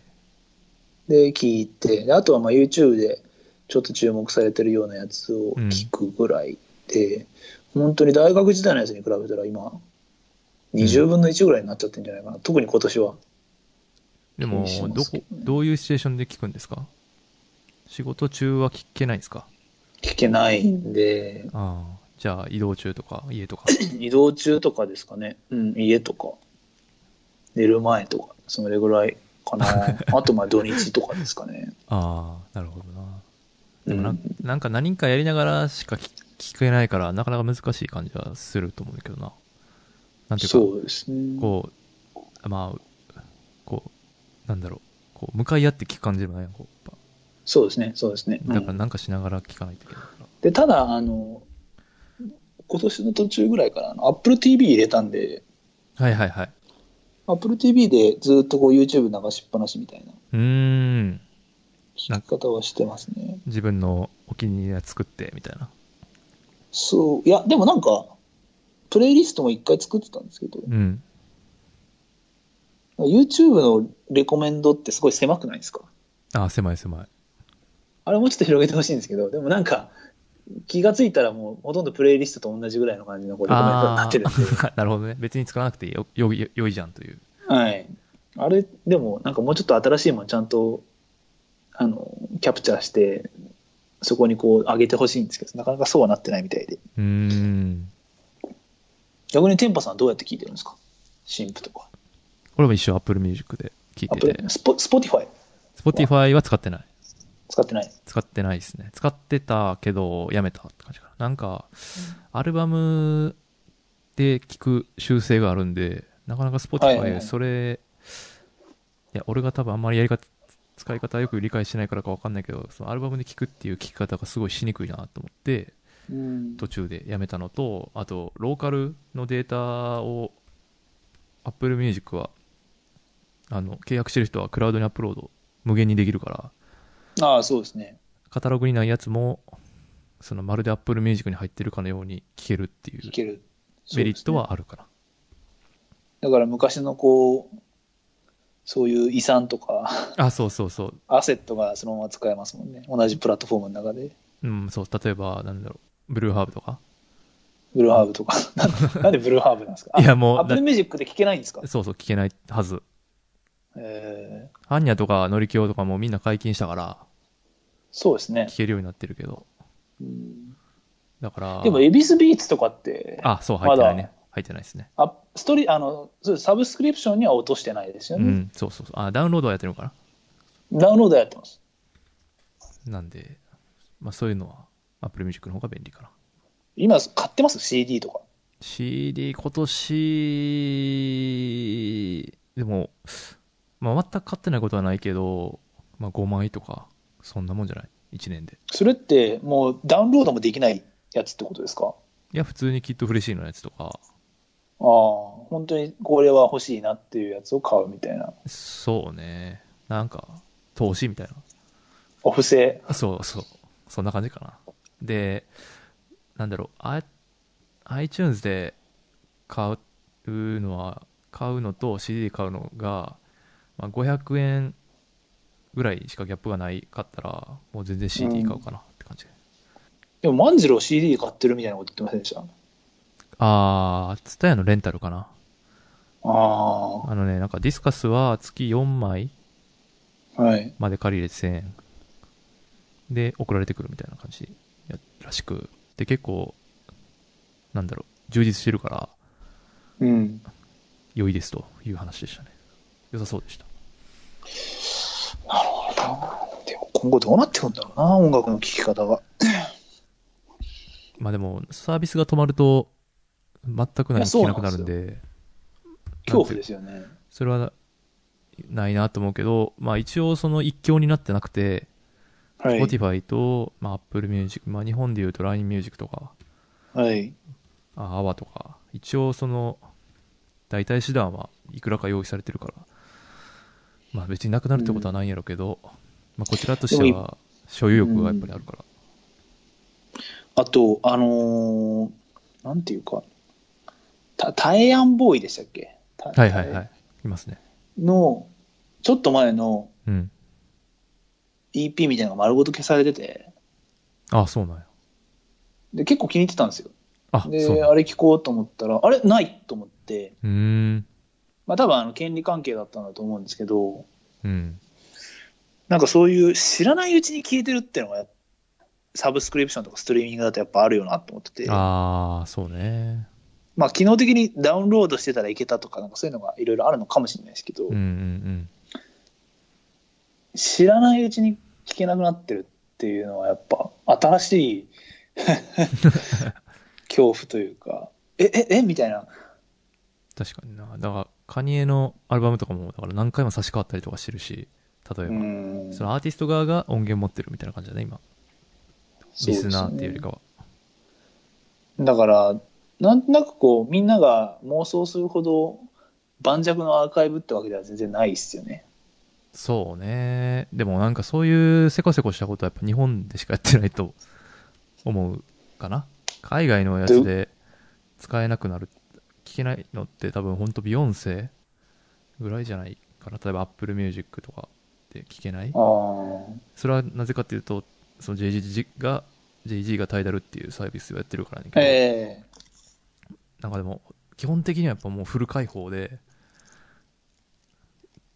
その、そこをコントロールしてビジネスしようっていう感じではうん。あんまりないから、でも、こうの、それで今回いいみたいな。のそうそう。だから今回のこうのリリースとかも、とりあえず、まあ信者から金をま、こうまくれでるもだけ絶まくっ対て、そうっすよね。で、もうまくり終わったら、はい、ストリーミング出して。はい、出してっていう形やと普通に思うけど、やっぱみんな我慢できへんやん。今、う ん。すぐ聞きまたあ、いから2。年半じらされましたからね。だし、すぐ聞きたいやん。今だってすぐに、うん何でもすぐやから。はい。だから、その、そこをちゃんとお金に変えるとうん。いう、まあ、正しい。うんまあなんかそれで服とだけ汗でめちゃくちゃ高額で売りつけるっていうの どうなんかなって思うけど普通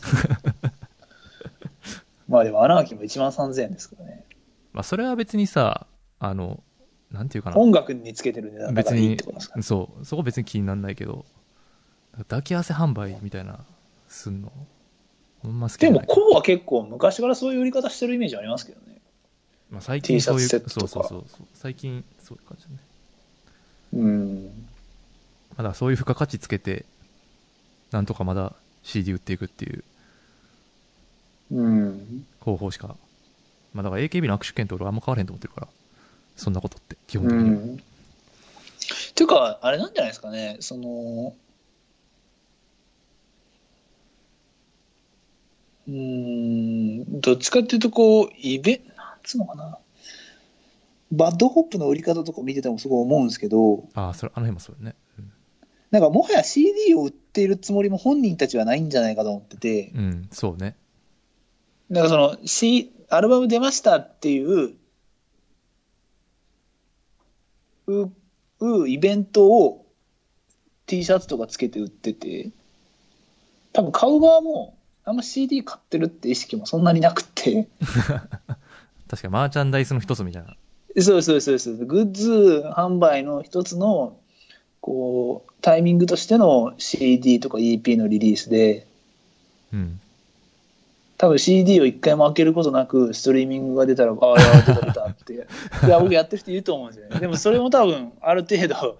まあそういうのも前提としたようなサービスのような気もしますよね。うんだから次多分さどうなん2ステップ踏んでくるんちゃうかなまず iTunes でダウンロードできる購入してダウンロードできるようにするっていうステップそうをですね。踏んで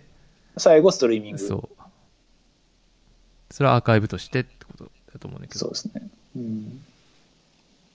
そうね。だから、その辺が、すだからこでもこれだけ海外で受けたアーティストやのに、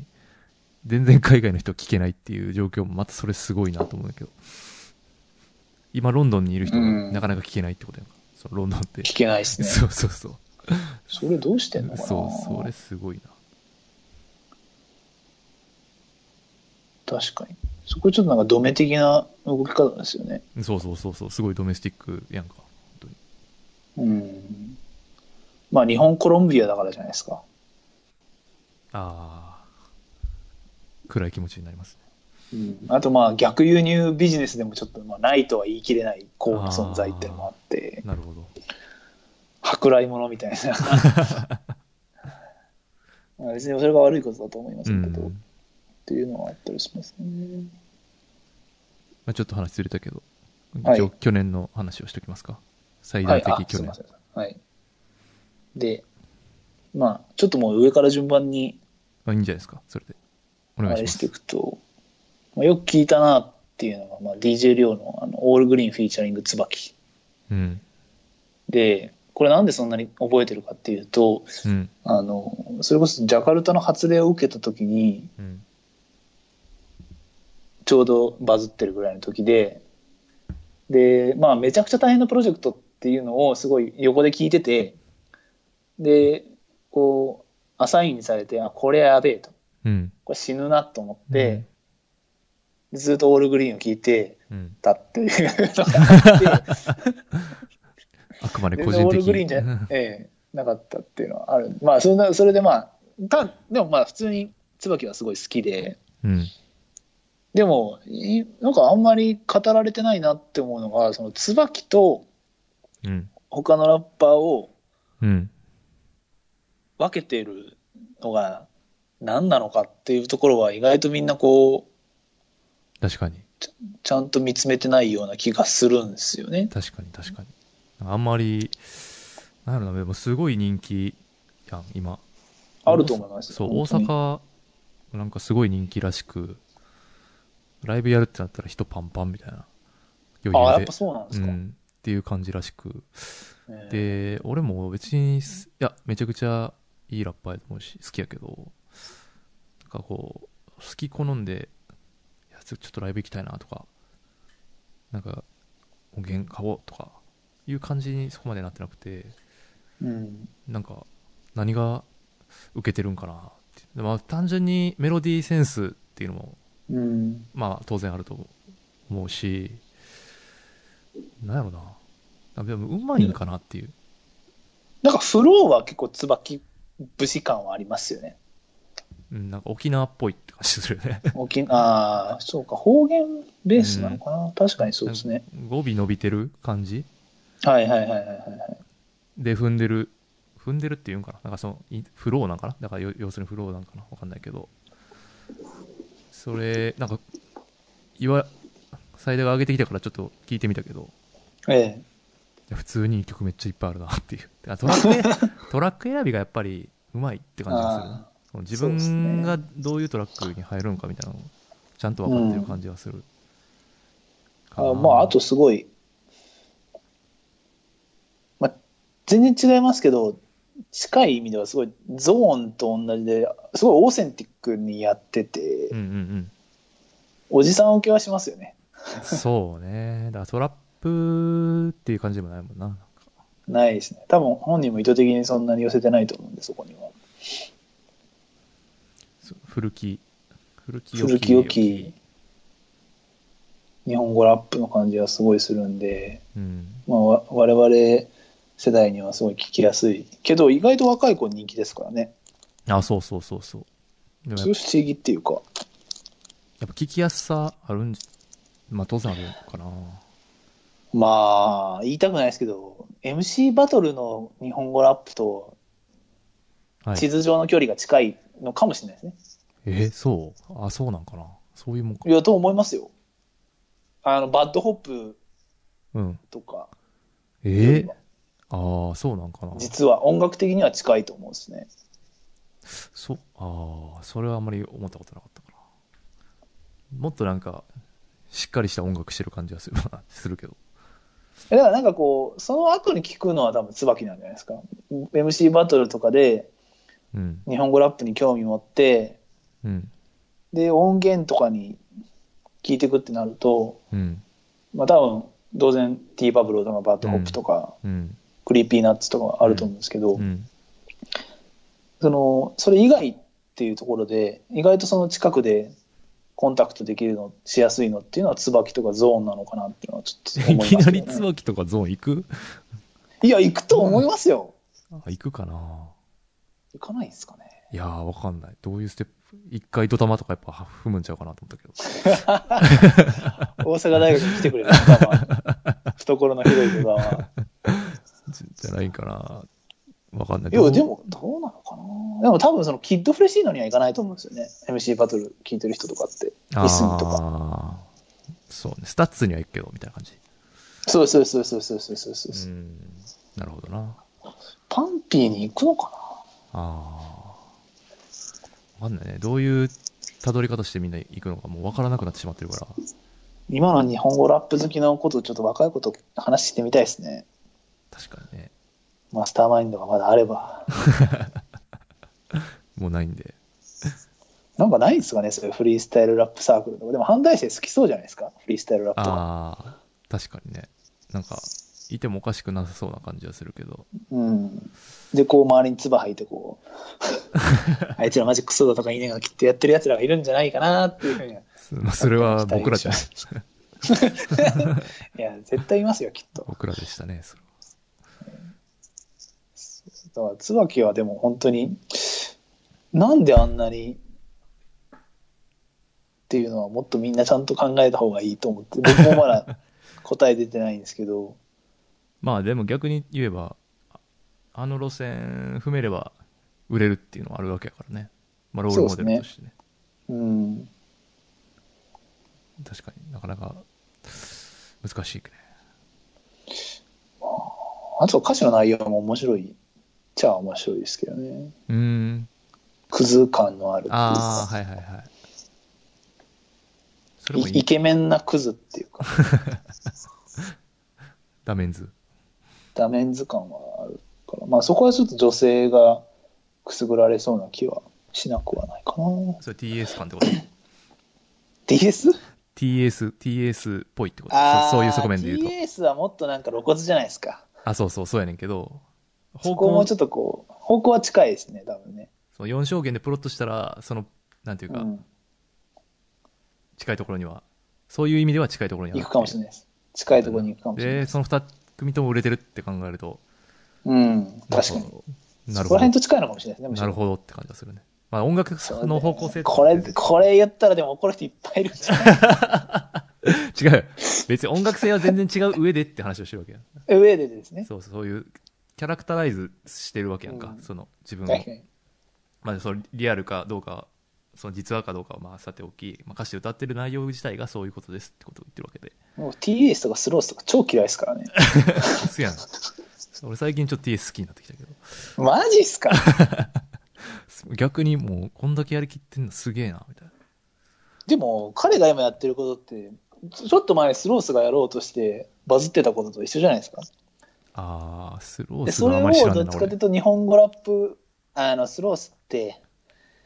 なんだったかな。いや、結構バイラルヒット1個飛ばしたんですよ。うーん。なるなんほだどった。かな。そういうラップスロース。そうそうそうそう。知らん。スロースって結構有名だったはずですよ。スロースは、なんだったかな。あ、噂のビッチだ。噂のビッチっていう曲で一時期ちょっとバズって。何それそんな曲あった知らんわ。だけど、あー、まこれだってあれじあ、ゃあなの、い日本語ラップ、あの、はい。ビッチと会うじゃないもんね。違います、違います、違います。で、ケント390とかが、あの、ちょっと近寄ってったりした時期もあったんですけど、地獄。だけど、まあ、いわゆる日本語ラップ村からのサポートとかフックアップを得られず、そのままこう、頭一つ抜けないままとどまっちゃったんですけどね。でも TS が違うのは、やっぱハンニャとかノリキヨとか、そういうところからのしっかりとしたこう、あプロのプロップスがあるってことだ。ギャランティーが出るんで、そこで勝っちゃいましたよね、スロースに完全に。戦ってたんや、こう、知らんかったけど。いや、でも路線はかなり、かなり、かなり近いうーんとい。うかもうほとんど一緒のことやってると思うんですけど、僕は。形が違うだけで。形が違うだけで。おあとは出自が違うだけで。お墨付きがついてない。お墨付きがついてない。そこはやっぱクソだなと思いますけど、まあね村社会なんで。ああ、しょうがない、それは。村、うん村だから。排他村的はや小かさい。ええまあそれがつ椿で。ら。はい。で次があのバッドホップ。はいはい。こうまあみんないろいろ言ってるんで、大したこと言えない。 で、万次郎とかもいろいろ、まあ武道館すごいですね、みたいな感じだと思うんですけど、うん。なんか一方で思うのが、もうなんか、日本語ラップバブルのピーク出ちゃったなみたいな感じがすごいあ気がしてて、あ、なるほどね。この先どうすこるっか。からみんな何を目指していくんだろうっていう。ああ。なんだろうな。なんかスススケールのはところで勝負するとってことですけどね。やっぱでも、ザイルぐらいになってもらわないと困るよな。あー、マジっすか。そんないけますかね。 まあ、行かないといけないんでしょうん、っうていけうどか、まあ、世界のトレンド的には、そうなって叱るべきトレンドなわけよ。別にアメリカだって、韓国だって、どこの国でもやっぱりヒップホップって、メジャーな音楽になってる。うんわけでそうですね。で、そうならない方がむしろおかしいぐらいの。そう、すごい鎖国感あるから、別にバッドホップがこのまま行くのとか、なんかこうが人気あるのってことは、ワールドスタンダードで考えると、すまあ、そりゃそうやんなって、うん、というか、え、まだ武道館なのぐらいの。そうそう、感じ。その、ザイルレベルで人気がないと、うんスタンダード、そういう基準で考えると、なんか変な感じはするかな。じゃあ、やっぱ東京ドームですか。じゃないですか。 わかんないけど。でも、そういうレベルを見てるような気がするけど、なんか、ワイザーとか。本人たちは。そう。俺はそうんそうであってほしいなって思うし、でそうなってほしいなって思うし、そうなった時には、その、今日陰にいる僕たちがこう大手を振って歩ける時代が 来るんじゃないまかあ、なそういう時に多分大手振ってるおっさんって多分一番うざがられる。 おめえら何もやってねえじゃん。そうでもまあ、やってないけ我々どが日陰にいた頃と比べるともう全然覚醒の感がありますよね。だからそうそうだから会社とかでうん。いや最近バッドホップの新譜やばかったなとかなんか普通に音楽の話するときにそういうのが出てくるはい。世界が来るのかと思ったりもするが一方でもういろ細分化それは別にヒップホップだけじゃなくて全ての音楽はがい細分化しまくってるから、ええなかなかなんていうかこうそうみんな大好き。そうそうそうだから最そのみんなが大好きなヒットチューンみたいなのがなかなか生まれにくいしそれはあのヒップホップ村でのヒットチューンではなくそれこそ星野源的なもの星野源が久々に、うん米津そう玄師そうそとか。うそうそういうのがなかなか今出にくい感じになってるから、ような気がするダのでダパンプの USA とかあれはもうほとんど奇跡の世界ですからね。もうなんかその絶望するやんあの曲が流行ってる国ってえだからそのそういうことじゃないですか。なんていうかなんていうかこうこコミカルなヒットっていうか、うんそうねあのペンパイナップルアポペンじゃないですけあど、ーそっちアプローチじゃないと難しいのかなやっぱなんかそれ結局だよね曲曲曲が売れてるっていうよりこうなんか事情として売れてるっていうあかあそうねいやでもそれやっぱりそのお笑いもともとそういう感じだからだからもうさっきも言ったけど「うんそのだよね」から始まってるわけでうんそれがまあお笑いやんお笑いっていうか、そうですねうん、だかそうらでそすう,、ねじゃないストリートスタイルでこうやっぱりこううん市民権を得るという方得るという未来があってもいいんじゃないかっていうことを思うよねまあ、そうすると、まあ、い今一番正解に近いことやってるのはやっぱエグザイルです よねそうそうそう確実にそうっすよねあとまあ AK ぐらいかああそうねまあそれぐらいまでだからでもまあ AK AK 名古屋ドームとかやってたのかな AK69 ってえー、そうなんやってたんじゃないですかね。いや、へえちょっと違ったらすいません。まあ、少なくとも武道館は何回かやってまうす、んだからまあ、それぐらいまでバッドホップには売れてもらって、そうね、うん俺でもなんか全然そんな可能性あるんじゃないですか武道館も別にすぐ埋まってたし、うん。まあ、抱き合わせ販売とはいえいやいや。でもやっぱり、あの、そういう形で、こう、あれですよね、上限をどんどんどんどん取り払っていってもらわないと、うんうん、下もブッキングできないっていうか、 うん絶対あると思うんですよね。やっぱジブさんが武道館やった後、他のストリートラッパーも武道館目指しやすくなっていうか、 ああると思いますし。あ確かになまあ、あの、みんなが同じ方を向いてるというわけでは必ずしもなくて、いろんな人の協力とかうんリスクを取ってもらうときに、前例がないことにはっていうのはやっぱ、いい意味でも悪い意味でもあると思うんで、それが日本社会ですからね日本社会でも、でもやっぱね、自分だけで動くときは別に勢いでいけますけど、お金借りたりとかするときになると、やっぱどうしてもこう、お金の話になっちゃうと難しいですよね、やっぱり。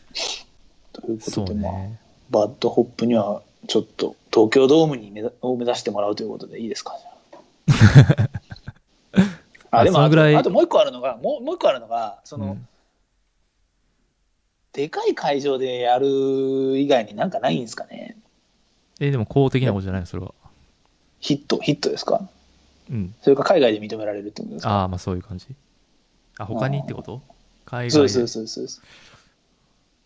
うんでかい会場でライブやります。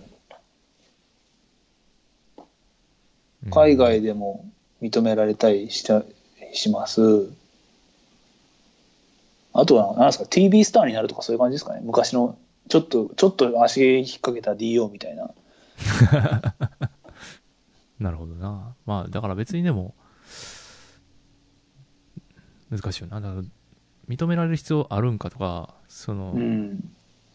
キャリアの作り方うん。は結構、難しい、ラッパー難しいなって、この間、あせ今週かな、なんかニート東京のダボのインタビューとか、は僕いは。見てて、すごい思ったな。デフジャム2000万の話ですかうん、じゃなくて、それもそうやけど、その前に、今回 EP 出すの大変やった話とか、ああ、はいはいはい。そんな40過ぎたおじさんのセルフボースティング、何回も聞いても飽きるやろっていうのは、まさしくその通りやし、そうですね。だからやっ絶ぱ対そうですね。そうそうやっぱヒップホップって若い人の音楽なんやなってすごい思う一方でだからライムスターのキャリアの重ね方とかはうん。やっぱすごいんやなって改めて思ったりするしいや、でも僕ちょっとライムスターに対してちょっと言いたいこと一個あるんですけど、ちょっとやめてみましょうか。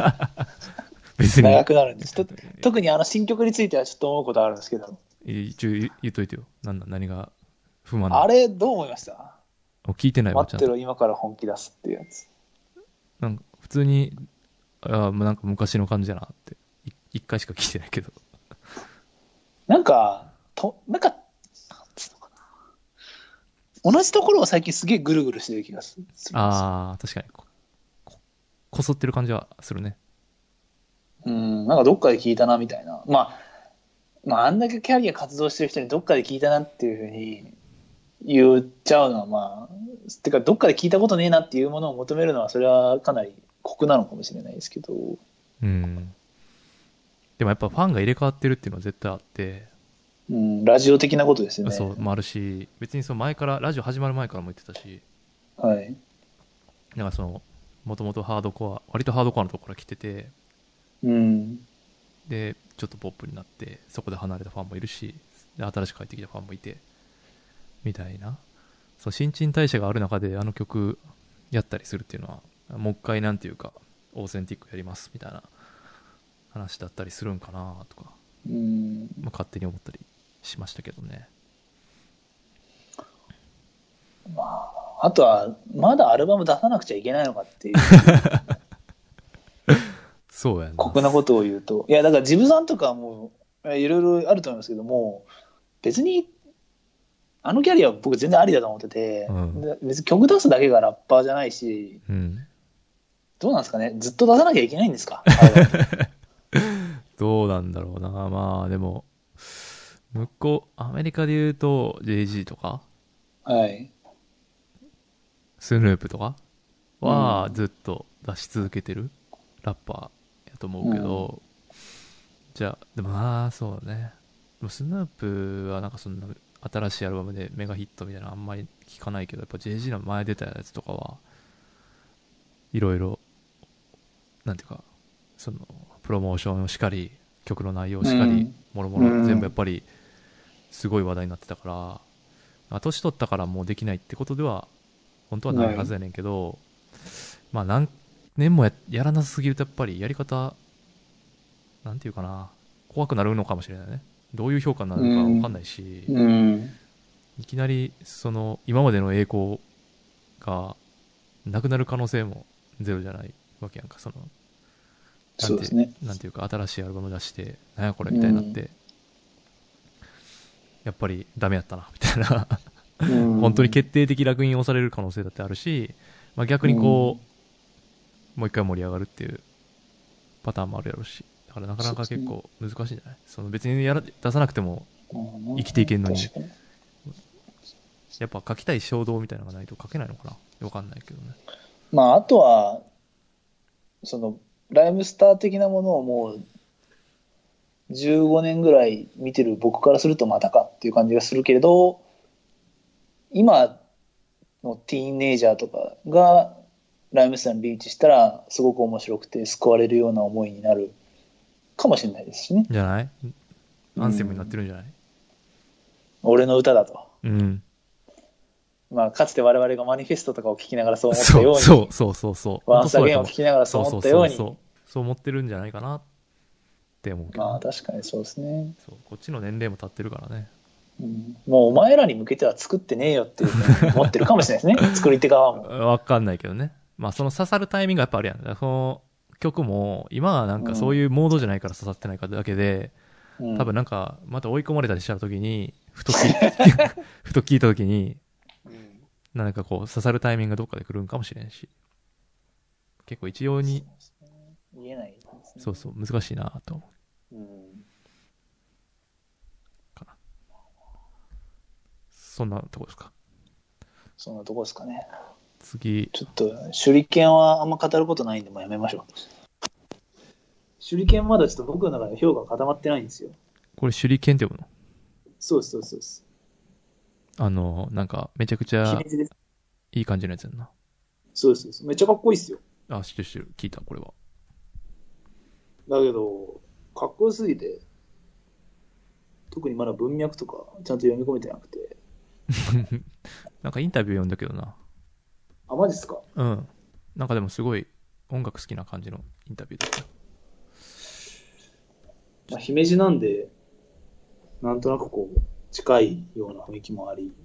頑張ってほしいなっていうふうに思いますけど、ね、 姫路全然姫姫路に思い入れないけど姫路って結姫路って今までいました逆に。ああれじゃん原付のスクでも同じクルーなんかなあのあのフライボーイレコーズのああ、確かに。わかんない。あメリーメリーメロだっけな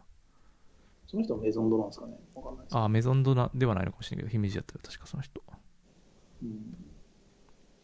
まあ、そこら辺が去年聞いた中だと、ちょっと今後、来そうかなと思ったのは、手裏剣ですかね。2019年はどうなるんですかねあ2019年どうなるか問題どうなるかって話うん。どうなんですかねもう一人ぐらい出てきそうな気しますけどね、バッドホップぐらいのやつ。あそういうスケール感のうん。いやーどうやろな今まあ、あと、こうがどれぐらいまで、今回のアルバムからの一連の流れで、夢を見せてくれるのかっていうところといやー、でもだいぶ仕込んでる感あるから、まだまだ、年ちょっ、と1年あそ単う位ですねで仕込んでんちゃう、やっぱ。ライブ含めて。いやー、やっぱ紅白に出てほしいですよね、あとは。こうさんはどうなんですかね。出れる、出れるかな。分かりやすい成功って、でももう、あと東京ドームと紅白ぐらいしか残ってなくないですか日本的な確かにね。意味では。でも、こうが紅白に出た時が、こう、日本に多様性がもたらされたその瞬間やと思うけどな。うん。まあでも、それでもよようやくキック・ザ・カンクルーとリップスラムに追いついただけっていうのはありますけどね。うーん、でリもップそってれ出て紅白出てるんじゃないそら。出てないの出てるでしょ。いや、だから、そう思うとちょっとなんかがっくりくる気がしますけどね。うーん。っなんか20年経って戻ってきたのかみたいな。ていう か、紅白を目標にしてるのがちょっとダサすぎて、ダメでしょ、今。多分。ダメっすか ダメでしょ。ダメでしょ。ダサくないですかっじゃあ、じゃあどこね、やっぱ東京ドーム。ていう、うん、なんかこう、その、やっぱヒップホップやのに、こう、権力にすがる感じがすごいするから、ちょっとあんまりいけてないと思うけどな。確かに。でもやっぱ、日本のヒップホップとアメリカのヒップホップで一番違うのうん。が、そういう意味で目標の少なさというか、アップサイドの小ささっていうのはやっぱあると思うんですよね。うんうん。あだかの、ら、上限ってまあことね。うん、上限がすごい限られてる感じがする。だって、僕思うんですけど、多分パンピーでも、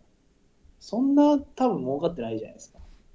うん。うんうん。わかんないけど。はい。多分年収いくらぐらいですか1500万ぐらいじゃないです かそんなにあるかなそんないけんのかな ?1000 万ぐらいですかね。わかんないね。どうなんやろ。うん、でもそんなぐらいだと思うんですよね。どうきいっう。とフレッシーのに至っては多分、800万、800万くらいでしょう。きっと君のさ、その、森崎サンズの年収査定なんだ ようそんなこと言えるよな。適当に。全部全部適当ですからね、こあもうちょっと切るしかないけど。エ炎上するんで。それがピーって。 ドキューンとかドそキういュうンのね。。ちょっとめんどくさいね、それ。いやだから、そういうアップサイドがもうちょっとこう、みんなに分かりやすい形で降りてくると、まあ、それこそ年収とか分かんないんで、うん。こう憧れるキッズが増えるんだろうなと思ううんですけどね。ん。なんか、でも、目標をそれぞれ持つっていうのがいいと思うけどな。なんかうんその、こなんかもう共通の目標みたいなのが持ちづらいやん、もう。夢的なものも。うんだから、そうですね。そのファンの人たちがこう喜ぶようなことをやるって感じがすごいバッドホップとか思う思うかなやっぱお客さんのこと常考えてやろうとしてる感じだから普通に今までのメジャー配給メジャーの感じだとまあやっぱり自分たちの方が立場的に上でコントロールするのは我々だっていう感じではないかななんかもっとこう地に足ついた感じそうですね。すごいインディペンデントな感じがするからなんか若い子たちもついていきやすつい。いていきたいって思うのかなとか思ったりするけどね もうそうこうしてる間に2020年ですからね。オリンピック始まっちゃうか早いなと思って。ら確かにいや、真面目に東京オリンピックが発表された時って、2020年ってまだまだ先じゃんと思ってたんですよ。確かにそれは思ってたけどもう来年やな早っみたいな。確かになんか反対運、反対するかしないか考えてるうちに来ちゃったよね。 そのレベルなんで僕なんかが。いやーどうなんですかね、東京。だから東京オリンピックまでには日本に帰りたいなと思いますけどね。逆に。あその、良きにしろ悪しにしろ、やっぱ近くで見たいですよね。どうせなら。ーあーマジで全くそういう感じないねんなもう電車混むんじゃないかっていうこととかええ、そんな電車なんてあの早朝出勤、深夜待機にしてれば大丈夫ですよ。いやいやいや僕社畜じゃないんでえ 僕社い畜じやでもゃない最んで近ちょっと転職も考えてるんで、またちょっといろいろ教えてくださいよ。ああ、全然いいっすよ。全然いいっすよっていうか、ね、別に、みんな何をそんな辞めることを恐れてるんだって思うけどな。いや、僕はなんか、どう探したらいいのかなとか、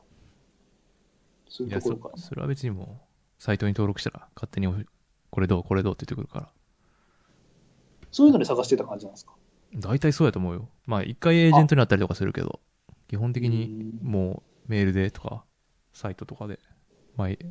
こういう求人ですけど、みたいな。うん。で、面接行って、で、会わへんかったらいけへんし、まあ、あったら次行きますか、みたいな。それは両方、お互い、そうやってね、その、うん自分が会うかもそうやし、向こうが思ってた人材かどうかもそうやし。しかもなんか今そ、の、自分の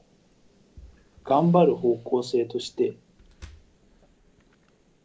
いつでも転職できるような頑張り方をするっていうのが一つあって、ああ、俺もそう。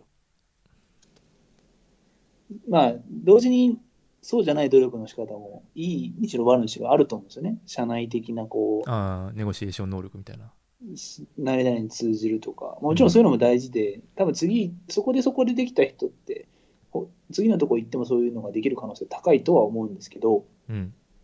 その自分のアセットの積み方として、どっちかというとこう社外でも使えるようなアセットの積み方をしたいなと思ってて、一般的に見て、分かる尺度のやつじゃないと意味ないよねってこと言ってるでしょ。そうそうそうだかそうらその、会社でうまくやってることっていう能力は可視化されにくいっていうか、されにくいですね。確かにそれはすごい思うかな。それ、まあでも、うん。一つの会社でうまくやってた人が、よその会社でうまくやる可能性も、まあ、同じぐらいの確率だとは思いますけどね。それはそれでまあ大事は大事なんですけど、そればっかりにとらわれすぎず、まあでも一特回のに面うち接の会社だと、社内官僚みたいな働き方もできるんで、ああ、はいはいはい。でかいからゆえに。それはでも、そこにずっといるっていう前提のもとの働き方やからね。そうそうそうそう。だからそうはならないように、例えば海外での経験を積んでみようと思ったりとか、うん。まあ、ただ今の経験をあんまり前面に 押し出すのはまた海外にやられる気がするんで、ちょっとそこは難しいな。いいやん。 いやいや、インドネシアに行かしてくださいって。もう秒で行かせたい会社いっぱいあると思 いますよ。あ、ありがとうって言ってじゃあよろしくって。そうなんですそれはちょっとっていう。難ああしいですね。なかなかでも、あとこれは全然載せなくていいですけど、テンポさんがモロハ好きだったの意外でした。。ああ、違うね。超意え外。ああ、そっか。サイダー、そやな。サイダーにおすすめのコンテンツ。宮本から君へっていうサラリーマン漫画があるんですけど、漫画なんですか漫画で去年ドラマ化されたんですよ。あネットフリックスで見れ。る。あ、そうそう。日本版には入ってるけど、どうなのインドネシアのネットフリックスに入ってるか知らんけど、入ってないんかなわからへんけど。それチェックします。あ、で、漫画は Kindle で買えます。買います。これは、やばいっすよ。多分。な泣いちゃう。サイダー、もう仕事できんかもしれんな。泣きすぎ て。いや、俺、お俺、社会人2、3年目の時かな。一社目の時読んだけど、結構もう相当来たで。その新入、えーその新入社員の泥臭い営業の話みたいな話なんで。やばいじゃないですか。やばいっすよ。で、そのドラマ泥、そう、泥水、そう、泥水。で、それのドラマの主題歌に使われてて、その主主題歌どれ使ってるんですか革命って曲。革命か。そう。辛いっていう居酒屋でしか語れない夢はなそうそうそうそうそうなこともこもないこと言うやつですよね。あ。さすが抑えてるんですね、やっぱ。好きそうやなと思ってそりゃ。そうっすよ。 でも、僕の中で、モロハよりはやっぱ、キツネミとかの方が好きっすけどね。ああ、なるほどね。そうやんな、モロまあ、ハは、何が違うかなジャンル的には、あれもね、あの、そういうジャンルというか、えー、ポエトリーの。ポエトリーの極みみたいな。でモロハはなんか、どっかで、どこかで勝ったつもりでいるような匂いがするんですよね。勝ったつもりっていうのは勝ったつもり違うかななんかな、こう、モロハは、根っこの根っこでは自分を肯定、すごく強く肯定してる気がするんですよ。ああ、はいはいはいはい。それはそうやと思う。だから、若干の押し付けがましさがたまにあるんですけど、あゴードとかキツネビは、多分、うそこまでは自分を肯定しきれてなくて、あ、うん。そこがオープンクエスチョンで残ってるような感じがするんで、ああ、僕はゴードとかキツネビの方が好きですね。そういう意味ではさすが、もう指揮者の、もうそういうポエト、ポエトリーって、ポエトリーっていうんかなポエトリーじゃない、なんかこ奮い立たせるう、系の。奮い立たせる系、リアル系のやつの、リアルあ系のの指揮者だ権威ですもんね。そんなんばっかり聞いてるんですもんね。かなり気持ち悪いかなり気持ち悪いですけど ね。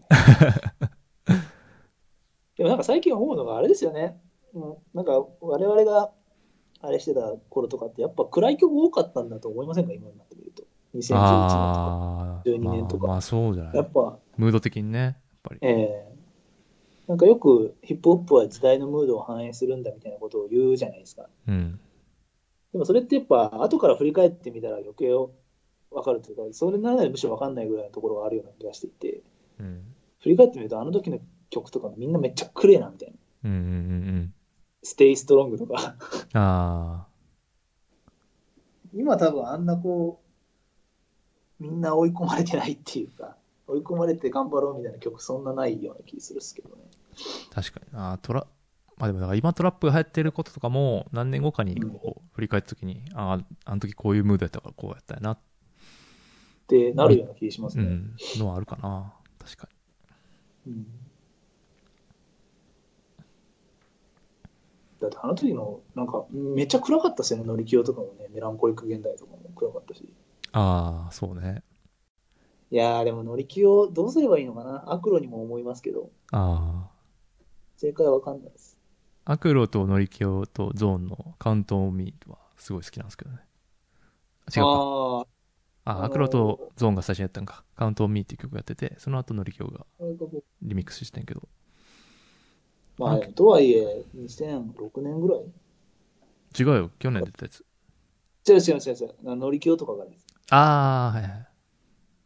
からまあずっとやってるわけで、まあ10年以上、それはフレッシュでいるのは難しいよなとは。あ作品量どうも思います多いしねうんだからやっぱ猿とかはすごい、うまくやってるというか、まあ、身のこなしが柔軟ですよね。あーどうなるか分かんないですね。LDH 入りましたから。うん、大丈夫じゃないですか、多分。どうなんですかね猿をこねくり回したところで、その大してあれ、なると思わないですし。うん。で、あの、昔の健太390とか、そういう辛い歴史はみんな共有してるんで、懐かしいですね。後藤巻読んでみたりと か、あ同時 T とか、まあ、あの時代本当クソでした よね。あ。そうなんだよな。みんなあんまり表だって言わなへんから、ちょっと謎やねんけどな、その辺。まあみんな忘れようとしてるから今、その掘り返さんでええねん、もあの時代は本当にもう辛かった。う。なかったことにしようとしてんねんから、もう。あー健太さん今日は全然曲好きじゃないですけど、やっぱ幸せになってほしいっすよ、ね。マジで無責任。いや、勝だっ手て、あの人苦労してるじゃないですか。確かに本当に。なんやろな、大変やろな、と思うな。だからいやあんなひどいことにはもうならないと思いますけどね。うん。多分こう、メディア側というか、中の方にも、ちゃんともう、経験というか、ヒップホップの扱い方が分かってきてああ。る気はしますけど。まあ、でもメディアの観点で言うとそのこうヒップホップコンテンツを紹介するメディアみたいなのがあんまなくなってしまったんがちょっと大変やなそれは、テレビでってことですかうんネットサイトとかも含めてやけどまあ、アメブレイクももう今ほとんど動いてないですしね。そうそうなんかそれねなんか本当なんか同時に分かんないんですけど、うんこう、今、ポータルサイト的な、うんこう、情報の集積所みたいなのって、うん流行んないんですかね、むしろ。あどういう形でみん、情報のアクセスの仕方が変わってきてるような気がしてて、あそうどねっかのこう、駅に行ってまとめて電話するっていうよりは、なんかこう、散発的に、うん、アルバムとシングルじゃないですけど、そうこそううなんかそういうアーカイブ機能はなんかやってるやんかウェブレイクも、、はいい。やそんなんは別にいらんねんとうん、そんなのこっちで勝手に検索するしっていう感じもあるから、あまああってもいいんだけど、いやその辺は別に YouTube のレコメンドサービスがてもっと的確やから、そのね、うんやってくれるしいいじゃんって思うんだけど、インタビューとか、レビューとか、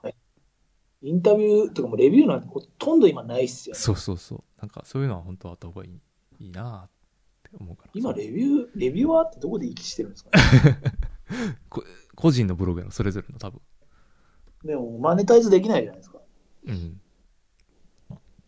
広告、広告収入から。うん、確かに。昔ほどそういう、昔はなんかアメブレイクになったらみたいなところがありましたからね、うん。雰囲気的に。まあなそくれなっすらななくなったってことは民主化されたってことなんかなと思ったりするけど。うん、やっぱ中央集権的なものがどんどんどんどんなくなってると気はしますけどね。そう、ポジティブに考えたらそんな感じなのか。うん。まあ、ブロックチェーンじゃないですけど、どっちかというとこう、みんながみんなでこう、ケツ持ちながら全体のこう、ユニティというかコミュニティを作っていこうみたいな感じで、なるほどね。偉い人がどっかでドーンとなんか作って、運営管理していくっていうのは、ひょっとしたら全時代的になってくるのかもしれないですね。そっか。そういう時代か。そんな感じですかね。そんな感じですか。いつジャカルタに遊びに来てくれますかジャカルタなんでそんな不便しに行かなあかんのいやいや、でも結構カルチャーショックはいっぱい与えられる自信がありますよ。いや、それでバリ行くわ。バリなんてただのリゾートじゃない ただただ楽しいだけじゃないですか。そうやな。いや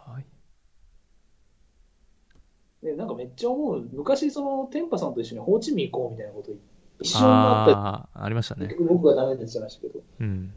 でもあの時から比べると、なんかすげえこうアジアに対してこう経験値積んだなと 思って、ご案内したい気持ちでいっぱいでございます。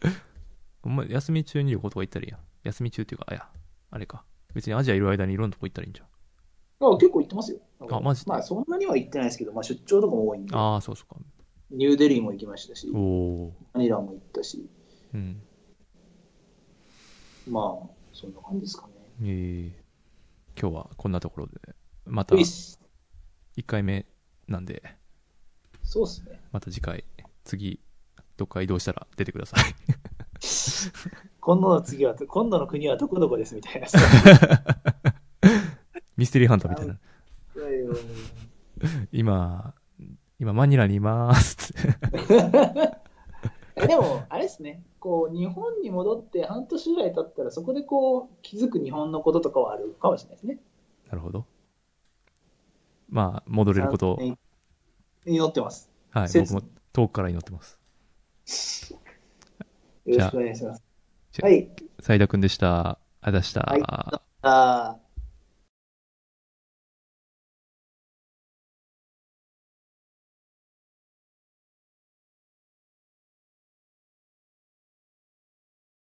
うん。こう情報の集積所みたいなのってうん。流行んないんですかね、むしろ。ああ。どういう形でみん情報のアクセスの仕方が変わってきてるような気がしてて、そうどねっかのこう駅に行ってまとめて電話するっていうよりは、なんかこう散発的に、うん、アルバムとシングルじゃないですけど、そうそこう。うなんか、そういうアーカイブ機能はなんかやってるやんか。ウェブレイク。、はいい。や、そんなんは別にいらんねんと。うん、そんなんこっちで勝手に検索するしっていう感じもあるから。あまあ、あってもいいんだけど。いやその辺は別に YouTube のレコメンドサービスがてもっと的確やから、そのねうんやってくれるしいいじゃんって思うんだけど、インタビューとか、レビューとか、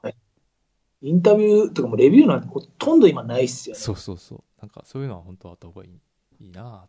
て思うから。今、レビュー、レビュアーってどこで息してるんですかね。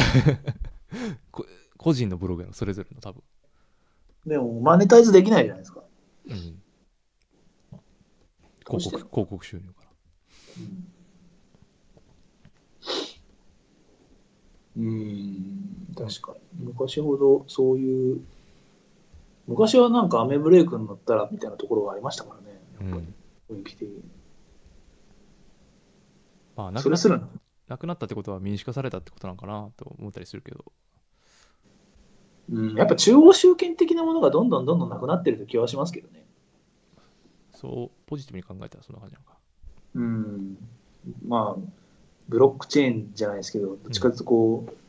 みんながみんなでこう、ケツ持ちながら、全体のこう、ユニティというか、コミュニティを作っていこうみたいな感じで、なるほど偉い人がどっかでドーンとなんか作って、運営管理していくっていうのは、ちょっとしたら全時代的になってくるのかもしれないですね。そっか。そういう、じゃあそんな感じですかね。そんな感じですか。いつジャカルタに遊びに来てくれますかジャカルタなんでそんな不便しに行かなあかんのいやいや、でも結構 カルチャーショックはいっぱい与えられる自信がありますよ。いや、それでバリ行くわ。バリなんてただのリゾートじゃない ただただ楽しいだけじゃないですか。そうやな。いやー、でなんかめっちゃ思う、昔その天パさんと一緒にホーチミン行こうみたいなこと一瞬あったあーありましたね結。局僕がダメになっちゃいましたけど、うん。でもあの時から比べるとなんかすげえこうアジアに対してこう経験値積んだなと思って ご案内したい気持ちでいっぱいでございます。お前、休み中に旅行とか行ったらいいやん。休み中っていうか、あいや、あれか。別にアジアいる間にいろんなとこ行ったらいいんじゃあ結構行ってますよ。なんかあマジまあそんなには行ってないですけど、まあ、出張とかも多いんでん。、ああ、そうそうか。ニューデリーも行きましたし、おおマニラも行ったし、ー。うん。まあそんな感じですかね。えー。そんな感じ。今日はこんなところで、またういっ1す回目なんで、そうっすね。また次回、次、どっか移動したら出てください。 今度の次は、今度の国はどこどこですみ たいな。そうミステリーハンターみたいな。だよ今、今、マニラにいまーすって。 えでも、あれですね、こう日本に戻って半年ぐらい経ったら、そこでこう気づく日本のこととかはあるかもしれないですね。なるほど。まあ、戻れることを、祈ってます。はい、切僕も遠くから祈ってます。よろしくお願いします。じゃあはい。斉田君でした。ありがとうございました。はいあー